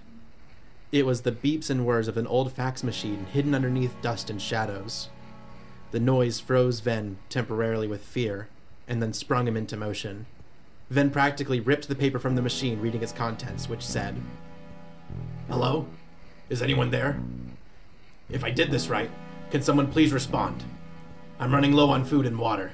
Please respond by the 8th of August, or else I'll be gone to get more. July 31st. Frank Belarose. This is yet another one that might be continued. Dope. Yeah. I love it. That Heck so yeah. dope. Apocalypse AU. Yeah. I know. It's so good. Do Leo have- said they've got uh, ideas for each of the characters that Oh, they want to dope. put in there. They just didn't have time. Do we have No. Leo on the line? Leo is almost on the line. Let me. at Well, I'll save quick. my comments for when they're joined. Yes. Yes. Okay. Okay, you're live. Do you You're consent to be recorded? We've been asking. Oh, everyone. yes. Okay, dope. Yes, we just finished the apocalypse one, the beginning of the end. We haven't The gotten to drama. Keith yet, but this one was so good. This was like such a classic Ven moment right here. Oh my gosh. Oh I know. Oh wait, I think we all went mu- mute. We all went mute somehow. Was mine mute? Yours is muted as well. Yeah, Does mine need to be unmute? yeah. Okay, sorry about that. We're all good now. All right. I don't know how everyone went muted. It's You're all muted right. as well, Leo. I don't know if you can unmute. Perfect. We're all, we're all good. Yeah. Yeah, we're all good. Anyways, classic Ven moment. Classic really Ven dope. behavior. No, I loved the attention to detail. That was amazing. Yeah, I'm Oh, super yeah. excited to hear to to learn more about this. This is intriguing. Like a really this was really like high drama, suspense. You've got me hooked for more. I absolutely forgot what we were in here talking about for a second. You're good. You're good. No, no, just in general, I love your attention to detail. Yes. But we are we just finished reading the beginning of the end Ven fanfiction, Ven apocalypse fanfiction. Yeah, I know Oh, it's yeah, connected to some characters that you've made like already that it, it sort of takes place in a world that you've created that I I did some voice acting for for a school project of yours. Do you want to tell us more about that? Oh yeah. Um so long story short, I want to create video games and one of the big ideas that I have is set in an uh, apocalyptic world and one of the characters is Virgil Laramie, which is a scientist that works on you know, like whatever virus or parasitic thing that outbreaks, and he's trying to stop it. Um, that's one of the characters you're going to meet in the video game whenever I get to that. But I was like, what if we put Vin in there? And then I try to build off of that. Yes. So, like, since I didn't get to write that much, you don't really see the other characters. But, like, Yeah. Frank, his dad was a part of the government or like the agency. Um, was it Adrian is a part of the agency, and that's how Mm. Hope gets into it. Geltry, good old Geltry or Mexicopy, is actually like I was thinking is actually the specimen Oh, that they're I love talking that. about. Oh! Listen, I give you all rights to myself. All rights. I love that. Yes. I also give you all rights to Nick's characters. Oh, great. Because I And can Nick do himself. that. And Nick And me, himself. yes. Nick Yeah. is now legally yours. Take him home with you. Place him in a bowl full of water and watch him grow. Yes, but I'm so I'm excited to hear more from this video game and, and see it develop because that sounds awesome. I uh, agree. A lot of it, No. a lot of it cut out for a minute. Oh. oh yeah, I was saying I'm I'm super stoked to see the development of this video game. It, it sounds super cool, and I'd love to hear more. I agree. Yeah, thanks for cutting Thank us you. in on this. This was a really Yeah, fun read. The voicemail at the very end really, really, The facts. It was a fax. it was it was pretty good.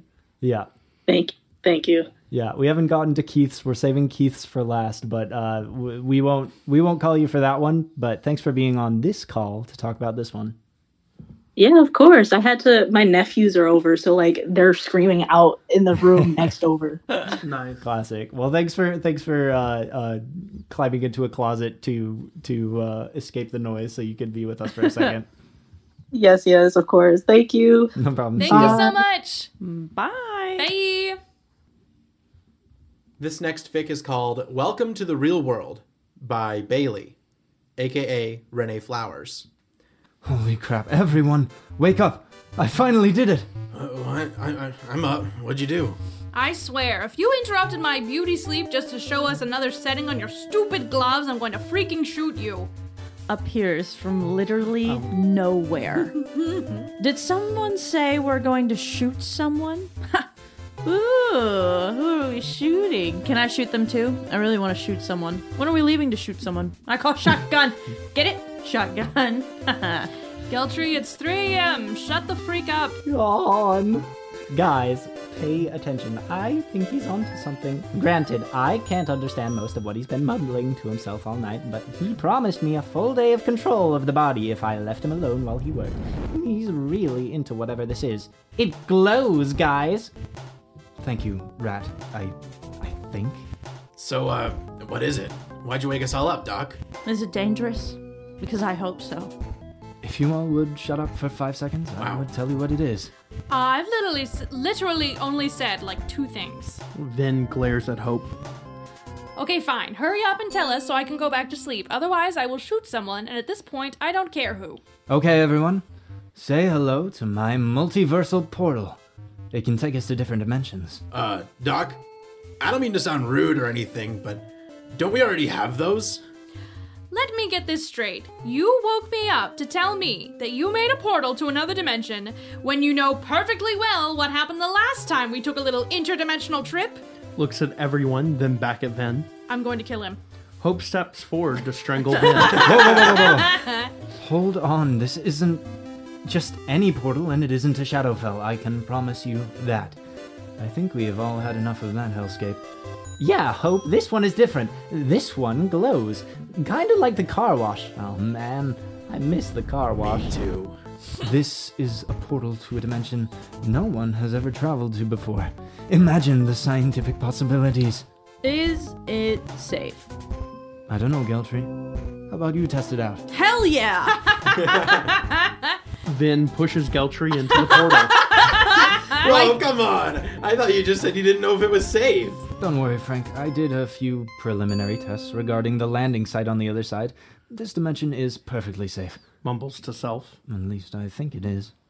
Slowly, everyone falls through the portal. What took you guys so long? This place is awesome.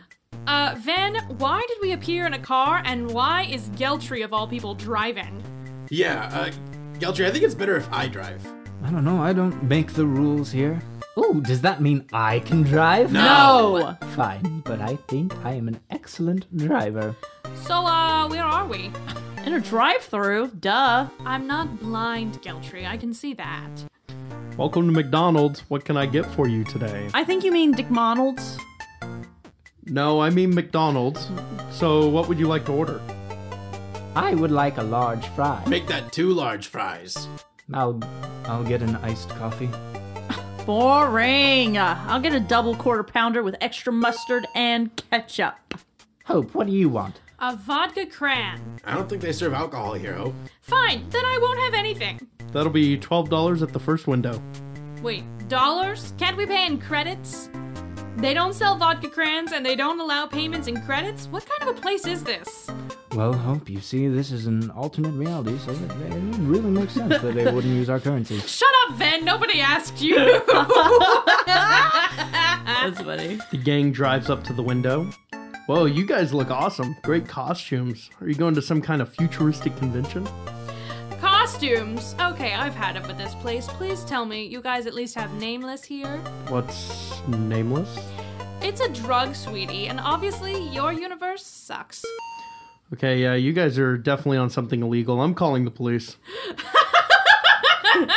Oh, we have those in our world too. One hour later, in a cell at the county jail. Oh, this is so boring. Why are we even here? Can we go? Can we back? Uh, break out, guys. I've told you ten times now, Geltry, the lock isn't electric like in our world, so I can't bypass it. Calm down, guys. It isn't that bad. It's almost like being back in the sewers. That's right, guys. At least we all are together. Could be worse. All right, I, I think it's sufficient to say we have seen enough of this world. Let's go home, guys. Reopens the portal. this whole time we could have gone home? This time I'm really going to kill him! Wait, no, go, go, go. Hope tackles Vin through the portal, and the rest of the gang follows promptly, beginning to prevent a murder. Well, we, we can try. Incredible. Welcome, welcome to the show, Bailey. Welcome. Oh, I'm on the show. Hi. Yeah. Do you consent to being recorded? Oh yes. Sorry. Then you're on the show. Nice. Yes, we just finished reading uh, Us Visiting the Real World, and uh, what a trip. I loved it. Right? Loved excellent. it. Did you guys enjoy it? Oh yeah. Yes, it was so good. Yeah, Yes. no, I, my- I think my favorite part was when they let us sit in a cell for an hour before telling Yeah, us there was a way true. home. Just having a look I see thought it was- So I thought it was fucking true. realistic. You know. Yeah, Yeah. pretty iconic. I I loved it because it did really truly capture my disdain for Uh, Ven. Yeah. Oh yes. It was Mhm. good. It was very good. I yeah, loved it. it was so perfect. This is probably the happiest I've ever seen Ven in my life. That's. Yeah. Yeah. And it's in another realm. The only way to make him happy. You also do pose an interesting an interesting dynamic of of them Rat and Ven bartering units of time of control over the body for like different favors.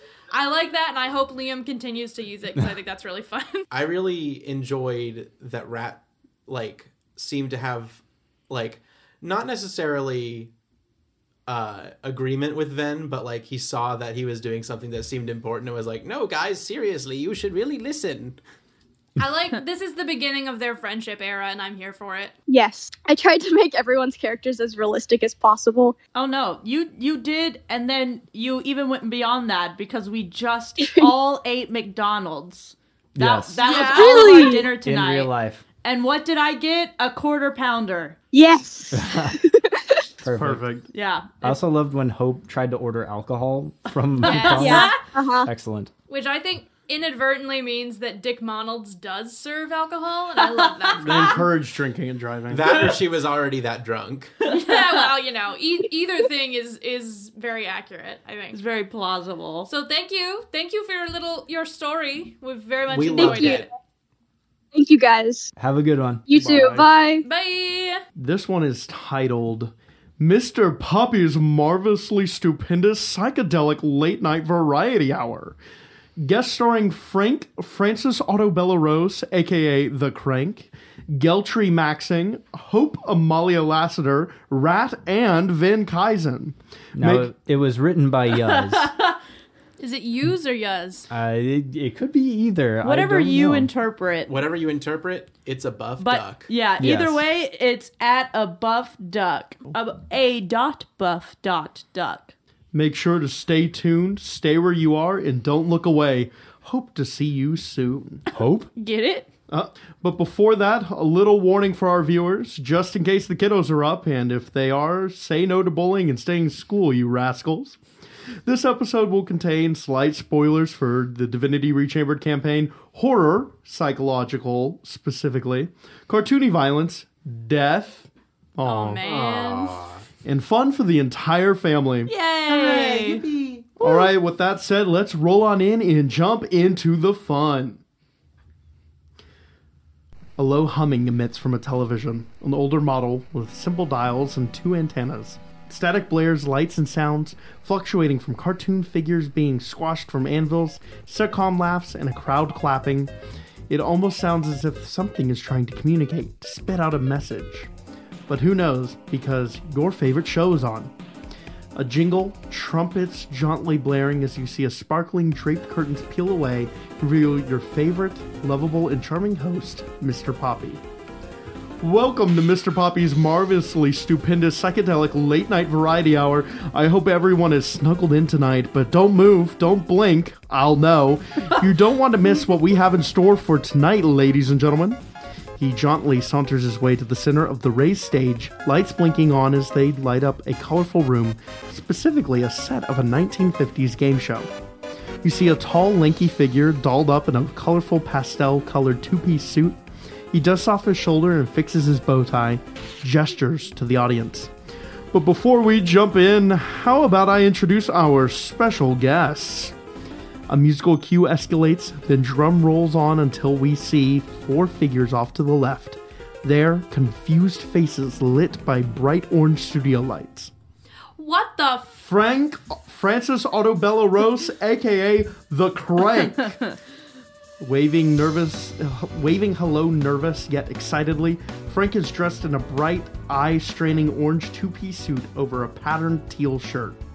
Uh, it's Franken time. Geltry Maxing, sassily crossing her arms over her chest and shrugging sheepishly, you see Mexi wearing a striking patchwork suit and a statement piece earrings along with a pimpy heart-shaped sunglasses. You all know who it is. Hope Amalia Lassiter. Striking a confident pose as she winks to the camera, Hope is fitted in an eye catching flower patterned pink blouse with an accentuated shoulder pads, a matching dark pencil skirt, and chunky go go boots. Bay pilled technomancer girl boss on the prowl for victory. Rat and Van Kaizen. Fidgeting but offering an anxious and small wave, Vin and Rat both wear bright plaid coveralls over long, yellow long sleeved sweater. Side note: Everybody has been moving like their characters. You can't see it, but they were all like We're sidling up to the yeah, stage. no, I was, I was, I was crossing I'm my so arms. I was getting sassy. I don't have that. I don't have that swagger, but here I go. This is a terrible idea. I've got a gun. Oh no! the four gene bearers shake their heads in confusion. Where are we? How did we? Get- Really? That's my catchphrase? Y'all know who it is? That's what you're worried about? Why are we all dressed uh, obnoxiously bright? Hope slams onto her podium, noticing a blank screen at its front before turning her glare at the strange fellow. Who the ever loving f are you, and what do you want with us? Now, now, calm down. The show's about to begin. Don't want to spend up all that gas all in one go now, my whimsical walruses. Yes, I'm gonna change my username to that. An assistant, a lady in shimmering purple mod dress, struts out from behind the curtain with a wheel, each section designating a game. Strangely enough, her head is completely covered by a vintage tube television. She exits stage left. Now, how about we spin that wheel for our first challenge, shall we? The, the audience cheers. Vin narrows his eyes, yet the blinding studio lights blend the crowd to an to be an ind- indistinguishable convulsing shape. Can can I spin it? Geltry, you can't just, I don't know, immediately comply to whatever this weirdo suggests. Hope's right. Even though he does seem pretty nice. Nice. We should be focusing on how the hell we got here. Do you even remember anything before all this? I, uh, well, maybe. I think we were. Well, uh, Eyes widen, dart to, and meet Hope's identical ones. As they debated, the wheel spins, the dials clicking rhythmically as Geltry stands beside it currently. Mexi, what the f? Hey, I didn't do anything. I just blinked and suddenly I was spinning it. So what? You're telling me you magically stood up and walked to spin the fing wheel? I don't know why. Why would I be lying about any of this? I don't know what's going on. The audience holler and cheer as a ding alarm Alarms the floor. as a ding alarms the four.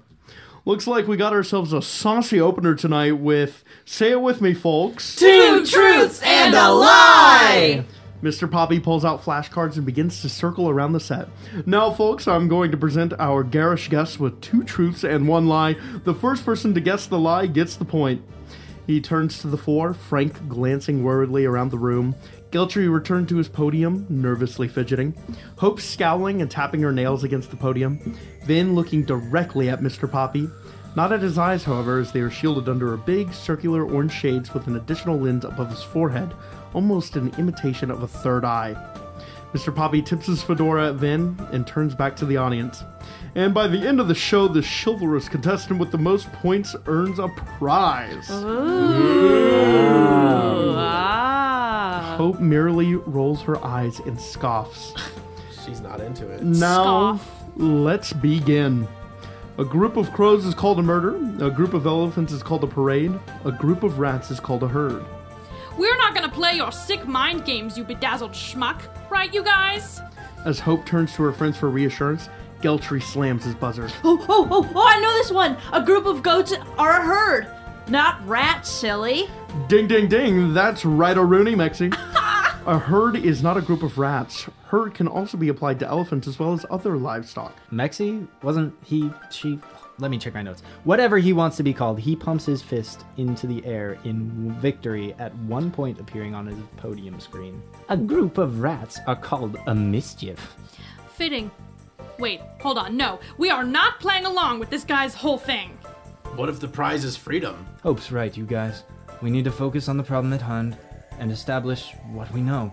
We know that none of us remember how we got here, but perhaps. Round two Remington is the god of rats, Stuart Little is the false prophet, Scarfield is the traitor. Scarfield isn't real, silly. He's just some funny cat on the TV sometimes. That's correct, Mr. Raddington. Scarfield is but the one who lurks beyond the veil of reality, the ever hungry one. I think he just hates Wednesdays. And h- how do you even know all this stuff? I know everything, Francis, at least what's on these note cards. No, you're right. That's too specific a piece of information unless you can talk to rats, which I doubt for the most part. And are you able to see beyond the studio set? Frank follows Vin's gaze and sees nothing but darkness, but a glint catches his eye. A speck of color? I mean, no. Not really. Everything seems kind of contained and pretty organized. I mean, come on, the set has immaculate aesthetic, yet I should see more support beams or wires, but it's all either pretty well hidden or. All right, folks, we have the final round. Frank dad is Bruno Mars' manager. Frank dad is an opportunistic CEO at Wildfire. Frank dad is an immoral businessman who ruined the bond of Frank's one good friend. Obviously, he's a corpo involved with Aegis. Why else do you think we've been planning to kill him? Wait, hold on. How does he know about the. Frank's dad is Bruno Mars's manager? Ding ding ding! Frank's father, Deslord, is possibly and probably involved in a world ending weapon and is involved with those silly corporate schmucks at Aegis, so correct. Frank grimaces, uncomfortable. Pulling at his ever tightening collar as the lights seem to set their gaze and burn judgment at him. Or perhaps it was his imagination? Guys, we still haven't decided that yet. L- Let's just drop it, please. That was very uncool of you, Geltry. Hope points an accusing finger and lur- lurches towards Mr. Poppy's face. And again, how the sweet, savory f- do you know any of this? And why the f- do I keep getting censored? And that's the end of the game, folks. Let's take a peek at those scores. Hmm. The Gene Bearers look down and see the numbers. Geltry, Hope, and Vin, including Rat, all have one point. An unhatched egg served nicely for Frank. Womp womp. Well, ain't that how it is, folks? Looks like our pal Frank's here received the short end of the stick. If only he was a little quicker. Frank rubs the back of his head and smiles, though it doesn't seem to meet his eyes. Well, I guess I can make it up for you next game. Second time's the charm, as they say.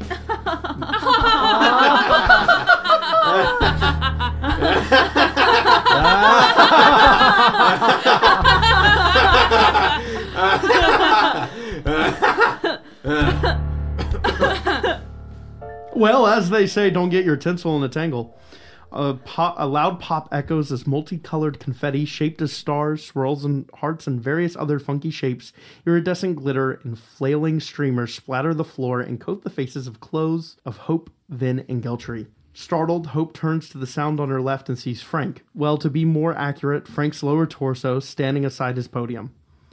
Frank's lower torso slumps over and lays at the foot of Geltry's podium. all three staring at the corpse beside them. Silence fills the room. That is until they all begin to scream in utter terror.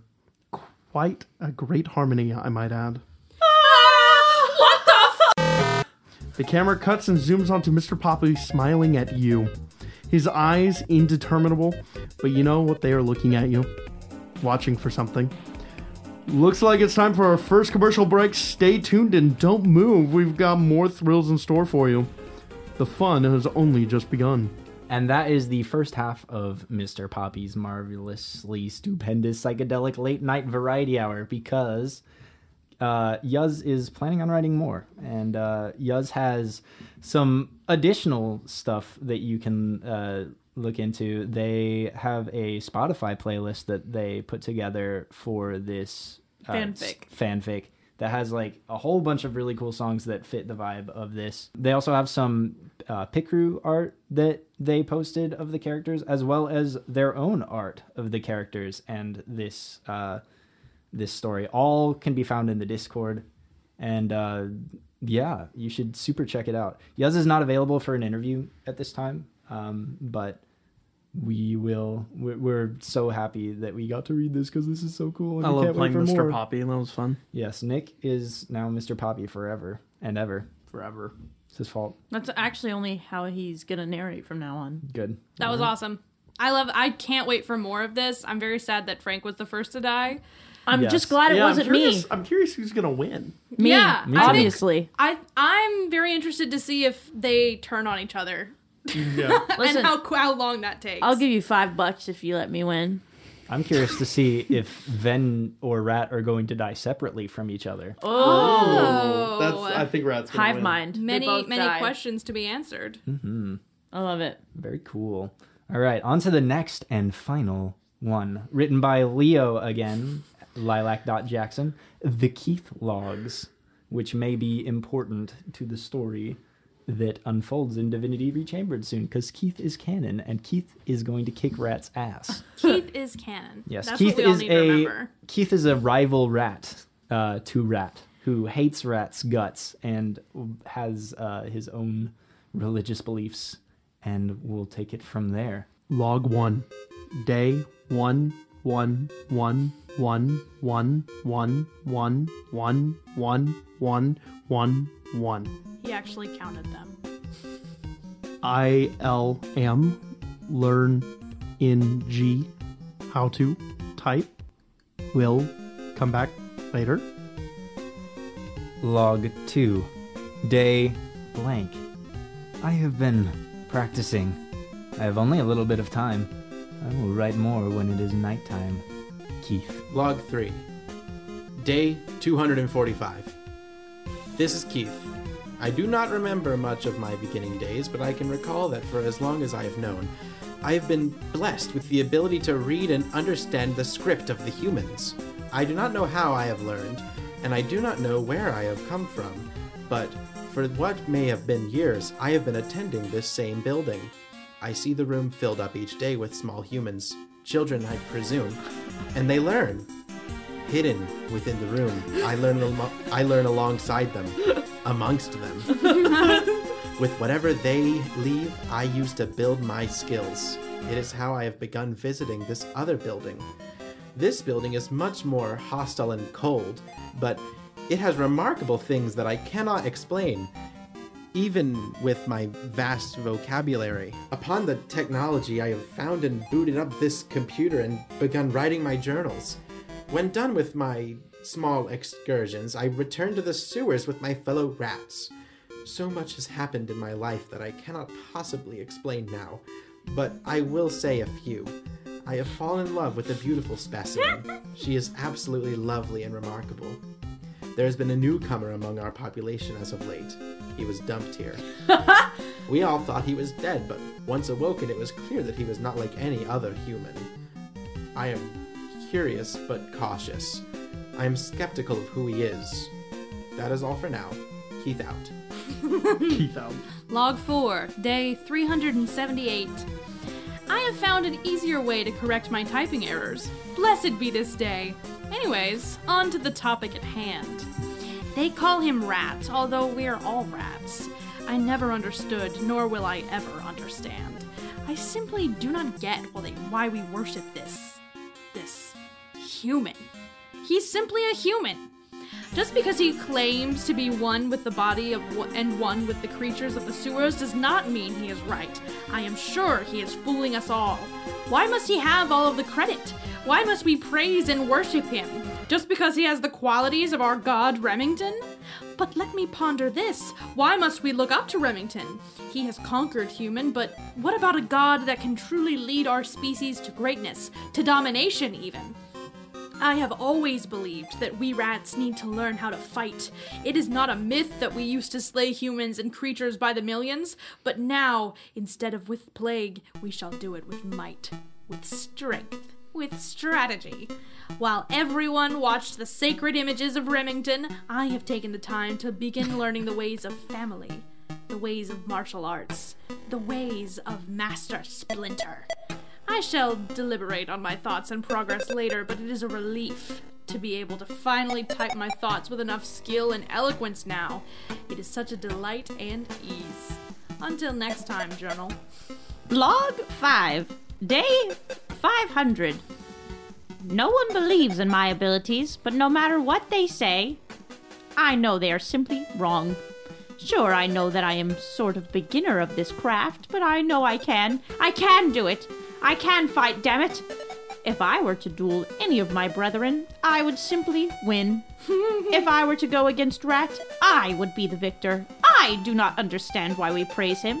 Just because he parades in a human costume. I know I can. I must restrain myself from futile, unnecessary violence. Patience, Keith. The time will come. But until then, I train. Log 6, day 759. My wife thinks I am a fool, but I still fight. I cannot stop now, not after all of the work that I have done. Every night I spend time watching this this dedicated father, a real and true rat of a man, not only raise his mutant outcast children, but also teach them how to defend themselves, all while instilling useful life lessons. I praise thee, Master Splinter. I praise thee. Still, everyone thinks I am a fool. My wife complains that I did not do enough around the house. I tell her there is not much to do since we live in a sewer. She says I do not spend enough time with our kids, but in reality, I am. I am bettering myself to better them. I must sacrifice this this precious time to train in order to properly raise them, and they will love me all the more for it later. She does not understand this. I sleep by a different sewer grate now, but later she will understand. I believe I am at a higher level now. I deem myself officially graduated from orange to purple belt. Apparently, I must learn technology, but there are more ways to advance from purple to red to blue. I will learn technology later. My ability to type has so as to suffice. It must be substantial enough for me now. I will learn the ways of the staff, and then how to channel my anger, and finally to lead. I have a long way to go. I log off now. I must train. Log 7. Day 155. I am sick of this rat being. He is not one of us. He may be able to communicate with us, sleep like us, match our mannerisms, smell like us, but he is not one of us! If he was as noble as the others make him out to be, why has he not offered more than the occasional showers? The showers of this car wash, where we hide in the shadows. I am simply better. I want to bring us into the light. My time will come one day. I must lay low and hide myself as an ally. But this rat has been suspicious lately, going on adventures and journeys with the enemy. Those that live above. He has utilized Norbert's bless- ble- he has utilized Norbert's blessings already. Those are sacred, and he used it on those filthy surface walkers. I will avenge all that he has desecrated. Many lack hope in my abilities, but they will see. They will all see. I know I can fight. And then I, Keith, will be the next Remington. The next rat. Log 8. I must confess, I do not know how to count. I may have mastered the ways of written language, but not of spoken language, nor the ways of mathematics. It all escapes my small yet simply genius rat brain. Regardless of whatever day it may be, I know one thing and one thing only. I will kick rat's ass. I know, I know. My commentary as of late may be mistaken for envy, petty jealousy, but I assure you, Keith, the rat who is I, but uh, just in case uh, some other reader stumbles upon my entries, I am a certified rat. that it is not. Uh, I can see through his guise. He's a charlatan. I can see through his actions and motivations. He has risked the lives of too many rats, and for what? A few starving guy dinners? Shelter not only above the ground, but stories high in the sky? Friendship? Friendship is strong. It is mighty. But not mighty enough to withstand my tiny rat fury. I have been practicing, sparring, I practice on empty cans and throwaway stuffed animals. I know how to break bones. Any effort is futile compared to my hands. I'm a red belt now. I can see my improvement. Witness my growth, Remington, and let me shine before my rat brethren. May it arise soon, and that in front of the other friends of this rat, so that uh, they may be allies to me. And then, only then, can we free him. So I can then kick his ass properly once and for all. Log 9. Rat has been missing for some time now. I have not been writing as often due to all the recent events. With Rat gone, with his human friends, I have been able to take the role of leadership. There are still some rats on Remington's sides, but I have a sizable following of my own now. We train. we worship Master Splinter. They all follow we now. In his absence, I shall rise. We are planning in the future to begin showering on our own accord. No! We've explored the sewers, and now I am sending rats onto the surface for reconnaissance. We will find better. Patience hath rewarded me. I will wait longer, and the time will arise where Rat and I will battle. I will defeat him. Keith out. Oh God. Listen, the Oh no. Fuck! He approaches. one of the only criticisms I have for this this one is that there was not a log 10 that I could read. Yeah, right. One short. I, was just- like, are we gonna make it? I And- just wanted one more. One more. Damn. Your one more will come when he arrives in the podcast and kicks Rat's ass. I cannot wait. And now I love I love my favorite thing about this fic is how much of this could have been resolved if Keith simply spoke to Yeah. Rat. if he just like tried to have a conversation with him one time. Keith is definitely that type of person who's like, while you were off partying, I mastered the blade. Master the blade. I don't even know who you are. no, and poor poor Keith's wife. Yeah, Really, damn. really the I victim in not- all this. I You know, was not could- expecting. You could do more around here. We I live in a sewer, woman. sleeping by a I must different grade. train. I hope I hope Keith's wife is one of the only rats left that he can't like put get put to his side. Oh, like, no, honey, stop be so- LARPing. Come home. yeah, I I, think love Keith's. Rat- wife is wait. like the main, like maybe he's their main Remington priestess. I think that I think that we might we're not gonna get a Vin romance, but I think we can get a rat romance with Keith's wife. Yeah, I think. I oh think, my god! I think Rat needs to accidentally take Keith's wife. and on that note, Oh. that's the end of the fanfics, That's the you final guys. fanfic. That we loved every minute of it. Oh We've laughed, goodness. we cried, we thought. We thought This was so much fun. Thank you incredible. all. Seriously, thank you all so much. This like oh man, it's surreal and it means the world to us and like just thanks for being here. Thanks You guys are so creative. Yeah. Yeah, right? Like This was- seriously. such a mind fuck, honestly, and Yeah. it was so good. You know what? we're Believe it or not, really grateful. inspired for writing. Yes, Nick has so many ideas that he can use against us now and incorporate into future stuff. Yeah, so thank you. Yes, and Yeah, stay tuned. thanks, thanks. And, And- Nick's gonna explode us into confetti dust No. yes. in real life. And this isn't going to be the only fan fiction competition we do. I'm I I don't know about the others, but I was planning on doing this yearly. Yeah, Yeah, no, no, I love it. no, I would love to do this as a yearly tradition. Yeah. Maybe that's I when we can so get awesome. some follow ups on some of these. huh? Yeah, I would Oh, yeah. love. Hopefully not. It doesn't take that long for me to get some closure Oh, but it makes it all better, right? That's our Christmas gift. Yes. That's, not our only Christmas gift, but the Christmas gifts have gone out by now. If you're listening to Guys, this, you're all a gift. Yes. to me. But are you saying that to us or to our listeners? Hello, listeners. and Happy New Year, Yeah. guys. Yeah, happy, Happy New, New Year. Year. Happy New Year. We said that. We've now said that. How many Mostly to times? the listeners. Three Three times, times. now. But I also Happy love New you Year, guys. but also thank you for spending a year with us. happy like mid to late January, depending Yeah. on when this episode goes out. Yeah, great. And for the last time, seriously, thank you so much. yeah, Yeah. this was a delight. I loved it. All right, Right. Keith out. It's Keith milking out. time. Keith out. It's milking oh, time. Oh, no, that time has come to pass. Ponytail horse abuse. We'd like to take a moment to give a thanks to Mogrit for creating the Technomancer's textbook and Karl Casey at White Bat Audio, and our supporters. Without any of you, this wouldn't be possible. So if you like what we do and you want to see more, rate and review us on iTunes or check out and maybe follow us on Instagram, Twitter, or TikTok at Wizards in Pants. See you next Monday, Gene Heads!